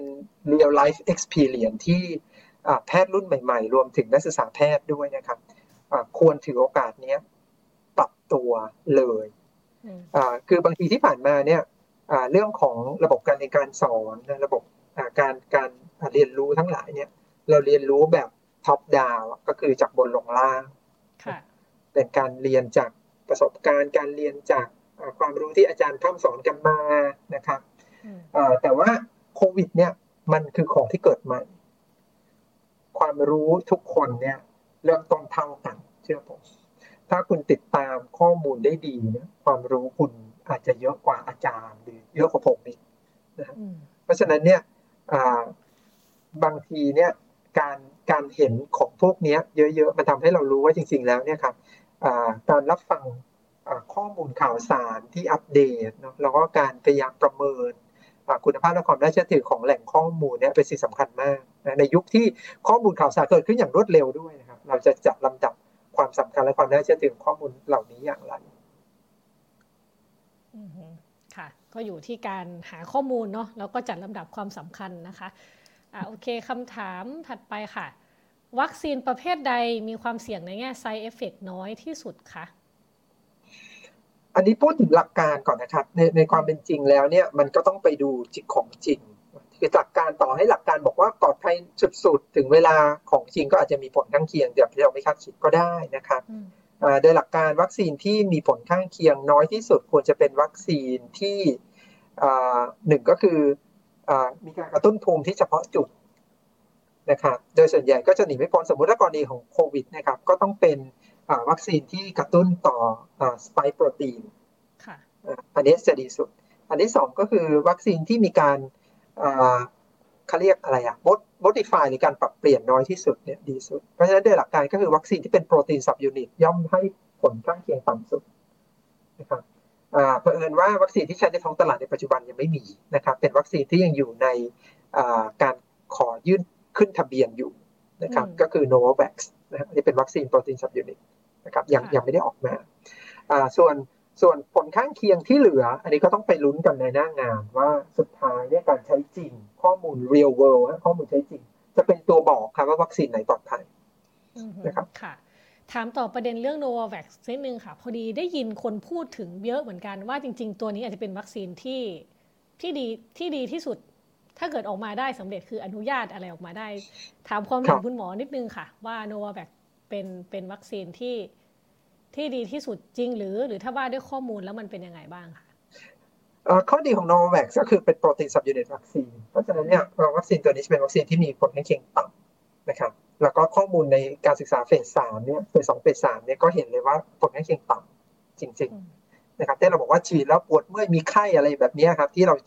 เจอกันกับวัคซีนยี่ห้ออื่นเนี่ยโนแวคจะมีน้อยนะครับ อันที่สองก็คือข้อมูลการศึกษาของโนแวคแต่ว่าเรายังไม่เห็นข้อมูลเฟสสามตีพิมพ์นะฮะแต่ว่าข้อมูลการศึกษาเฟสสามโนแวคเนี่ยมาในจังหวะ ซึ่งตอนที่ทำการศึกษาเนี่ยมีการระบาดของสายพันธุ์ที่ที่ที่เป็นสายพันธุ์ใหม่หลายอันอยู่แล้ว เช่น สายพันธุ์แอฟริกาใต้ สายพันธุ์บราซิล มีการระบาดอยู่ประสิทธิภาพก็ใช้ได้นะครับซึ่งอันนี้ก็จะเป็นข้อได้เปรียบนะครับ อันที่สามก็คือ โนแวคเองเนี่ย ต้นทุนในการผลิตต่อเข็มไม่ได้เยอะมากนะครับไม่ได้เยอะมาก เพราะฉะนั้นเนี่ยอย่างน้อยเราก็หวังว่านะถ้าถ้าเกิดวัคซีนนี้ได้รับอนุมัติจาก FDA นะครับ ให้ใช้ได้นะครับ แล้วก็สุดท้ายออยอาจจะอนุมัติด้วย แล้วก็มีการนำเข้ามาเนี่ยเราก็อาจจะได้ใช้วัคซีนตัวนี้ แต่ว่า ก็ก็ต้องดูต่อไปนะครับ ว่าจะเป็นยังไงครับค่ะ โอเคค่ะอะคำถามถัดไป คนท้องหรือคนให้นมบุตรสามารถฉีดวัคซีนได้ไหมคะอืมอันนี้เป็นคำถามที่ดีฮะอ่าทุกในในผมก็เจอคำถามนี้แล้วก็ตอบเรื่องเด็กไปด้วยเลยนะครับ ค่ะข้อมูลของวัคซีนที่ผ่านมาเนี่ยเราจะเห็นว่าที่ใช้เนี่ยจะใช้ในผู้ใหญ่อายุ 15 หรือ 18 ปีขึ้นไปนะครับ ทั้งหมดเลยเหตุผลเพราะว่าเป็นเนื่องจากวัคซีนมันมีการศึกษาด่วนมากนะครับเพราะฉะนั้นเนี่ยเขาจะต้องเอาคนที่มีความเสี่ยงต่ำมาเข้าการศึกษาก่อน ส่วนใหญ่ก็จะหนีไม่พ้นผู้ใหญ่นะครับจะไปเอาเด็กเอาคนท้องเนี่ยมันก็ไม่แฟร์เป็นเป็นเป็นกลุ่มที่มีความเสี่ยงเปราะบาง เพราะฉะนั้นเนี่ยที่ใช้ที่ได้รับอนุมัติก็จะเป็นผู้ใหญ่หมดนะครับ วัคซีนเกือบทั้งหมดเนี่ยต้องอายุ 18 ขึ้นไปนะครับยกเว้นไฟเซอร์ที่เผอิญว่าทำการศึกษาในคนอายุ 15 ขึ้นไป เพราะฉะนั้นไฟเซอร์ก็จะใช้ในคนอายุ 15 ขึ้นไปได้หลังจากพอมีการอนุมัติปุ๊บเนี่ยครับไฟเซอร์ก็มีการศึกษาในเด็กอายุ 12-15 ต่อเลย แล้วก็พบว่าได้ผลดีด้วยนะครับเพราะฉะนั้นไฟเซอร์ก็ยื่นขออนุมัติจาก FDA แล้วนะครับเราก็จะเห็นต่อไปว่าถ้า FDA อนุมัติ ไฟเซอร์จะเป็นวัคซีนแรกที่ใช้ได้อายุ 12 ขึ้นไปได้ และตอนนี้มีการศึกษาเฟสสามในเด็กอายุ 6 เดือนขึ้นไปแล้วด้วยหกหกเดือนนะจนถึง 12 ขวบ เพราะฉะนั้นเนี่ย ถ้าออกมาแล้วดี ไฟเซอร์ก็จะฉีดได้ตั้งแต่อายุ 6 เดือนขึ้นไปนะฮะ ทีนี้คนท้อง คนท้องจะเป็นอย่างไรเผอิญว่ามีการศึกษาเพิ่งตีพิมพ์มาไม่นานนี้เอง แต่ว่าทำในโมเดอร์นา อันนี้เป็นเรื่องที่ต้องระวัง เพราะว่าเรายังไม่รู้เหมือนกันถึงเหตุผล แต่พบว่าคนที่ได้รับวัคซีนโมเดอร์นาเนี่ยครับในคนท้องเนี่ยมีอุบัติการณ์ของการแท้งสูงขึ้น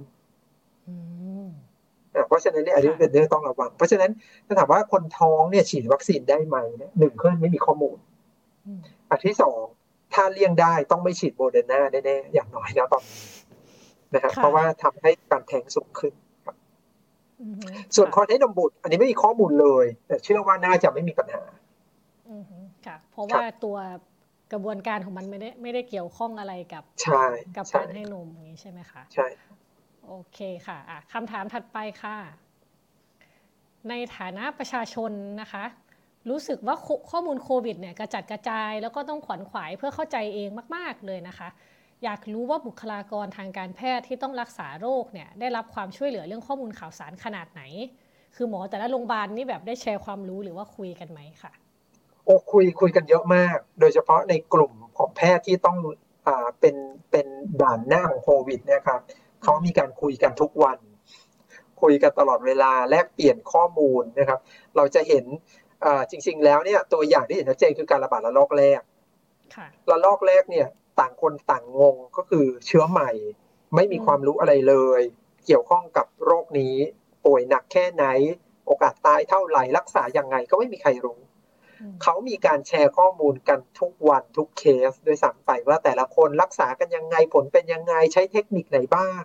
จนปัจจุบันเราได้ออกมาเป็นแนวทางในการรักษาแล้วนะครับ เราก็เลยเห็นว่าอัตราตายของคนเป็นโรคนี้ต่ำลงเยอะมากเมื่อเทียบกับปีที่แล้วนะครับ อันนี้เป็นผลของการแชร์ข้อมูลนะครับ แต่เราไม่ค่อยเห็นแพทย์ออกมาให้ความรู้เยอะๆแบบไม่มี เพราะว่าแค่แค่รับมือโควิดก็ก็ไม่มีเวลาแล้วครับต้องบอกก่อนนะค่ะ ก็คือทำงานทำงานหนักอยู่นะคะ ก็เลยไม่ได้ไม่ได้มีเวลาที่จะออกมาบอกค่ะ โอเค อะคำถามก็จริงๆก็เชื่อมโยงกับคำตอบข้อเมื่อกี้เลยนะคะ ปัญหาหรืออุปสรรคที่บุคลากรทางการแพทย์ที่ทำงานแนวหน้าต้องเจอในการระบาดระลอกนี้คืออะไรคะเคสเยอะครับ เคสหนักก็เยอะอันนี้สำคัญสุด เพราะว่าพอพอคนไข้หนักเยอะการทำงานมันก็หนักหน่วงไปด้วยนะครับแล้วก็ตอนนี้เราเริ่มไม่มีปัญหาแล้วแต่ช่วงแรกจะมีปัญหาเหมือนกันก็คือ คนที่ติดเชื้อเนี่ย ปิดบังข้อมูลปิดบังข้อมูล ก็คือพอปิดบังข้อมูลแล้วมาบอกทีหลังเนี่ย คนที่เป็นบุคลากรการแพทย์เนี่ย เขาต้องกักตัว เพราะเขาการคนเสี่ยงสูงพอเขาเสี่ยงสูงเนี่ยเสี่ยงในการติดเชื้อเขาต้องกักตัว ไม่ว่าเขาจะติดหรือไม่ติดนะแต่พอกักตัวปุ๊บมันทำให้คนทำงานลดลงนะเพราะฉะนั้นอย่าปิดบังเด็ดขาดนะสำคัญมากครับ ไม่ว่าคุณจะใช้เทคนิคอะไรในการพยายามทำให้ตัวเอง สามารถจะมาถึงโรงพยาบาลหรือว่าพยายามจะให้หมอ รับตัวเข้าในโรงพยาบาลนะครับ อย่าใช้วิธีนี้เด็ดขาดนะ อันนี้จะคุณจะคุณทำร้ายคนคนอื่นอีกมหาศาลนะครับแล้วทำร้ายคนไข้โควิดด้วยกันด้วย เพราะว่าพอคนที่ทำงานลดลงเนี่ยครับการดูแลคนไข้โควิดจะหนักขึ้น อืมค่ะ ตอนที่เราคุยกันก่อนเข้ารายการนะคุณหมอคุณบอกบอกว่าจริง ๆ เวลาเราบอกว่ามีหมอเยอะเนี่ย ไม่ใช่หมอทุกคนที่จะรักษาโควิดเนาะ ใช่ครับ ใช่ไหมคะคุณหมออธิบายเรื่องนี้นิดนึงเผื่อว่าเผื่อเผื่อคนที่ชมอยู่จะได้เออเข้าใจมากขึ้นว่าการทำงานของหมอเนี่ย ที่บอกว่าหมอขาดแคลนพยาบาลขาดแคลนอะไรแบบเนี้ยมันมันเป็นยังไง คือเราต้องเข้าใจว่าเวลาเราพูดถึงจำนวนเตียงหรือจำนวนหมอหรือจำนวนพยาบาลเนี่ยมันไม่ได้แปลว่าเราสามารถจะโยกย้ายตัวเลขไม่ว่าจะเป็นเตียงหรือว่าแพทย์หรือพยาบาลเนี่ยมาทำงานชดเชยแทนกันได้ทันทีนะครับ แพทย์ที่ดูแลที่เกี่ยวข้องกับโควิด โดยเฉพาะคนไข้หนักก็คือแพทย์ที่ดูเรื่อง ICU กับแพทย์โรคปอดนะครับส่วนคนไข้โควิด ที่เหลือที่เป็นติดเชื้อก็จะเป็นแพทย์ที่มีความเชี่ยวชาญในโรคติดเชื้อเป็นหลัก เพราะฉะนั้นแพทย์สามสาขานี้ซึ่งเป็นสาขาในเป็นสาขาของอายุรแพทย์เนี่ยจะเป็นแพทย์ที่ทำงานหนักที่สุดในการรับมือภาวะโควิดนะครับทุกวันนี้เขาทำงานเต็มที่และเท่าที่จะทำได้แล้ว นะครับพยาบาลก็เช่นกัน ก็ต้องเป็นพยาบาลที่มีความรู้ความเข้าใจเกี่ยวข้องกับโรคติดเชื้อ แล้วก็คนไข้ ICU นะครับแต่ถ้าเกิดสุดท้ายคนไข้ล้นนะครับ ระบบมันรับไม่ไหวเนี่ยเราก็อาจจะต้องอาศัยแพทย์สาขาอื่น มาทำงานแทน ซึ่งจริงๆเราไม่อยากให้เกิดขึ้นนะครับเราคงไม่อยากเห็นแพทย์เราอันนี้ผมไม่ได้พูดว่าแพทย์ด้วยกันเอง แต่เราเราไม่อยากเห็นแพทย์ที่ ไม่ได้มีความเชี่ยวชาญเนาะต้องมาดูแลโรคโควิดอ่าผมไม่มีใครอยากเห็นหมอผ่าตัดกระดูกมารักษาโควิด หรือไม่มีใครอยากเห็นหมอรักษาโรคผิวหนัง ที่ต้องมาดูคนไข้โควิดฉุกเฉิน หรือคนไข้โควิดป่วยหนักนะครับค่ะ ดังนั้นเราก็ต้องภาวนานะคะ ว่าจะไม่มีผู้ติดเชื้อมากขึ้นกว่าที่เป็นอยู่นะคะโอเคคำถามสุดท้ายนะคะ ก่อนก่อนคำถามของพิธีกรนะที่จะจบรายการนะคะ บอกว่า ในอนาคตถ้าเอกชนเป็นผู้นำเข้าวัคซีนนะคะมีอะไรที่คุณหมอมองว่าน่าเป็นห่วงหรือควรระมัดระวังไหมเอ่อมันขึ้นกับว่าการนำเข้าวัคซีนเนี่ยครับเอกชนที่ที่นำเข้าเนี่ยนำเข้าเขาจะต้องนอกจากเขานำเข้า คือรับผิดชอบในแง่ของการบริหารจัดการสต็อกนำเข้าเข้ามาเนี่ยครับสิ่งสำคัญก็คือโดยเฉพาะผลิตภัณฑ์การแพทย์นะครับสองอย่างหนึ่งก็คือคุณภาพ สมมุติเอกชนเจ้าหนึ่งนำเข้ามาเนี่ยเรารู้ได้ไงว่า อันนี้ไม่ใช่ของปลอม มีคุณภาพดีจริงนะครับ เราเห็นชุดตรวจปลอม เราเห็นอะไรอย่างเงี้ยปลอมมามหาศาลมากแล้ว ที่ไม่ได้รับการยอมรับ หรือว่าคุณภาพไม่ดีเนี่ยเกิดขึ้น ถ้าเป็นวัคซีนล่ะ เรากล้าฉีดหรือเปล่านะครับ อันที่สองก็คือความรับผิดชอบในแง่ของอผลกระทบที่จะเกิดขึ้นเวลาเกิดปัญหา วัคซีนเอาเข้ามาปรากฏว่า เกิดปนเปื้อนใครรับผิดชอบอวัคซีนที่เอาเข้ามาแล้วหมดอายุใครรับผิดชอบ การจัดเก็บไม่ดี อุณหภูมิไม่ได้อย่างเงี้ยใครรับผิดชอบ คือ อันเนี้ยมันมันอยู่ที่ความ responsibility หรือ liability ของบริษัทนะครับ อันเนี้ยเพราะฉะนั้นก็ต้องดูว่าบทบาทของเอกชนที่ในการนำเข้าวัคซีนเนี่ยเขามีบทบาทแค่เป็นการไปซื้อแล้วเอาเข้ามาเฉย หรือเขามีความรับผิดชอบในเรื่องอื่นร่วมด้วยครับ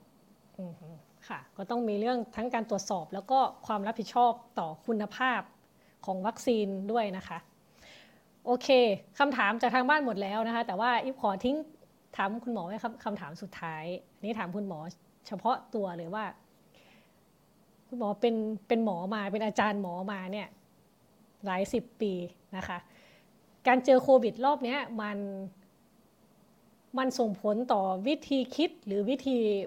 อะไรในอาชีพหมอของของคุณหมอบ้างไหมคะ มันกระเทือนในระดับนั้นไหม หรือค้นพบอะไรใหม่ ๆ บ้างจากการเกิดโควิด -19 ครั้งนี้ค่ะอืมผมว่ามันก็มีเยอะนะ มีเยอะโควิด เนี่ยนำองค์ความรู้ใหม่ ๆ มาให้กับวงการแพทย์เยอะมากนะครับ ของบางอย่างที่เราเคยรู้ว่า มันเป็นแบบนี้เนี่ยโควิด เป็นตัวพิสูจน์ว่าของบางอย่างที่เราเชื่อมามันก็ไม่จริงมันมีข้อยกเว้นเสมอนะครับ อันที่สองก็คือที่เราเห็นเลยในในแง่แวดวงวิชาการนะของโควิด ก็คือโควิดเนี่ยเป็นครั้งแรกเลยครับ ที่เปลี่ยนโฉมหน้าของการเผยแพร่ แล้วก็แบ่งปันข้อมูล ชนิดที่กว้างขวางที่สุดในประวัติศาสตร์ในอดีตเนี่ยการจะ หาความรู้เกี่ยวกับโรคโรคหนึ่งเนี่ยโอ้โหยากเย็นมากนะครับอาจจะต้องไปนั่งอ่านผลงานตีพิมพ์ในเจอแนลต่างๆนะครับแต่ละที่อาจจะมีการจะต้องรอการตีพิมพ์ใช้เวลานานมากหลายเดือนนะครับบางอย่างนี่ก็ต้องจ่ายเงินด้วยนะฮะเพื่อจะซื้อหาข้อมูลของพวกนี้ครับแต่โควิดเนี่ยครับ ทุกคนยินยอมพร้อมใจที่จะแชร์ข้อมูลเร็วมากนะครับ มีการแชร์ข้อมูลในแช่ชั่วข้ามคืนเลยครับสมมติเราค้นพบข้อมูลอะไรใหม่ ๆ ที่เกี่ยวข้องโควิดเนี่ยเขาสามารถอัปโหลดข้อมูลนี้ไปที่เซิร์ฟเวอร์กลาง ที่เรียกว่า preprint server แล้วทำให้นักวิทยาศาสตร์หรือว่าแพทย์ทั้งโลกเนี่ยอ่านได้พร้อมกันนะครับวารสารวิทยาศาสตร์วิชาการทั้งหลายนะครับ ก็เปิดให้คนเข้าไปอ่าน หัวข้อที่เกี่ยวกับโควิดได้ฟรี ไม่ต้องจ่ายตังค์นะครับ อันนี้มันทำให้ขบวนการในการแบ่งปันข้อมูล องค์ความรู้ทางวิทยาศาสตร์หรือองค์ความรู้ทางการแพทย์เกิดขึ้นเร็วมากนะครับและกว้างขวางมาก เราก็หวังว่าแนวโน้มนี้จะคงอยู่ต่อไปนะฮะในโรคอื่นๆที่ไม่ใช่โควิดด้วยนะครับความร่วมมือในการแบ่งปันข้อมูลเนี่ยมันทาให้เราเห็นเลยว่า ทั้งการองค์ความรู้ความความเข้าใจในเชื้อ ในความเจ็บป่วยของคน ในการคิดค้นวัคซีน คิดค้นยา คิดค้นวิธีการรักษาที่ถูกต้อง การป้องกันการระบาดเนี่ยไม่เคยมีองค์ความรู้ไหนที่เกิดขึ้นเร็วเท่าโควิดมาก่อนเลยนะในประวัติศาสตร์ค่ะ ก็คือการเคลื่อนย้ายข้อมูลนะคะ ที่รวดเร็วซึ่งเกิดขึ้นในยุคนี้ ประเด็นน่าสนใจมากเลยนะคะ คุณหมอแล้วก็วันนี้เรียกได้ว่าการคุยกันตลอดที่ผ่านมาเนี่ยได้ทั้ง คือได้ความรู้ด้วยสนุกด้วย แล้วก็มีเรื่องใหม่ ๆ ที่ที่คิดว่าคือตัวพิธีกรเองก็ก็ไม่เคยรู้มาก่อนนะคะ ท่านผู้ชมท่านผู้ฟังก็คิดว่าน่าได้ความรู้ใหม่ ๆ แล้วก็อาจจะช่วยให้ตัดสินใจในการใช้ชีวิตหรือฉีดวัคซีนมากขึ้นนะคะ รู้จักวัคซีนมากขึ้นว่าอย่างนั้นเถอะนะคะ วันนี้ก็ขอบคุณคุณหมอมานพมากนะคะ ที่มาร่วมพูดคุยกับรายการวันโอวันวันออนวันนะคะ แล้วก็สัปดาห์หน้านะคะ เราจะเจอกันไม่ใช่วันวันออนวันวันวันออนวันเนาะแต่จะเป็น Constitution Dialogue นะคะ ครั้งที่ 7 นะคะ การเมืองภาคประชาชนนำเสนอแนวคิดโดยอาจารย์ประภาสปิ่นตบแต่งนะคะ ร่วมเสวนาโดย อังคณานีละไพจิตร สุภัทร หาสุวรรณกิจ ฐิติรัตน์ทิพย์สัมฤทธิ์กุลนะคะดำเนินรายการโดยอาจารย์ประจักษ์ก้องกีรตินะคะ ส่วนรายการ One O One One on One จะตอนหน้าจะเป็นอะไรนะคะ ติดตาม ดูได้ที่เพจ The One O One dot World ะคะ วันนี้ก็ขอบคุณท่านผู้ชม ท่านผู้ฟังที่อยู่จนจบรายการ แล้วก็ขอบคุณคุณหมอมานพมาก ๆ นะคะ วันนี้อีฟปานิโพสีวังชัย แล้วก็คุณหมอต้องลาไปก่อนค่ะ สวัสดีค่ะ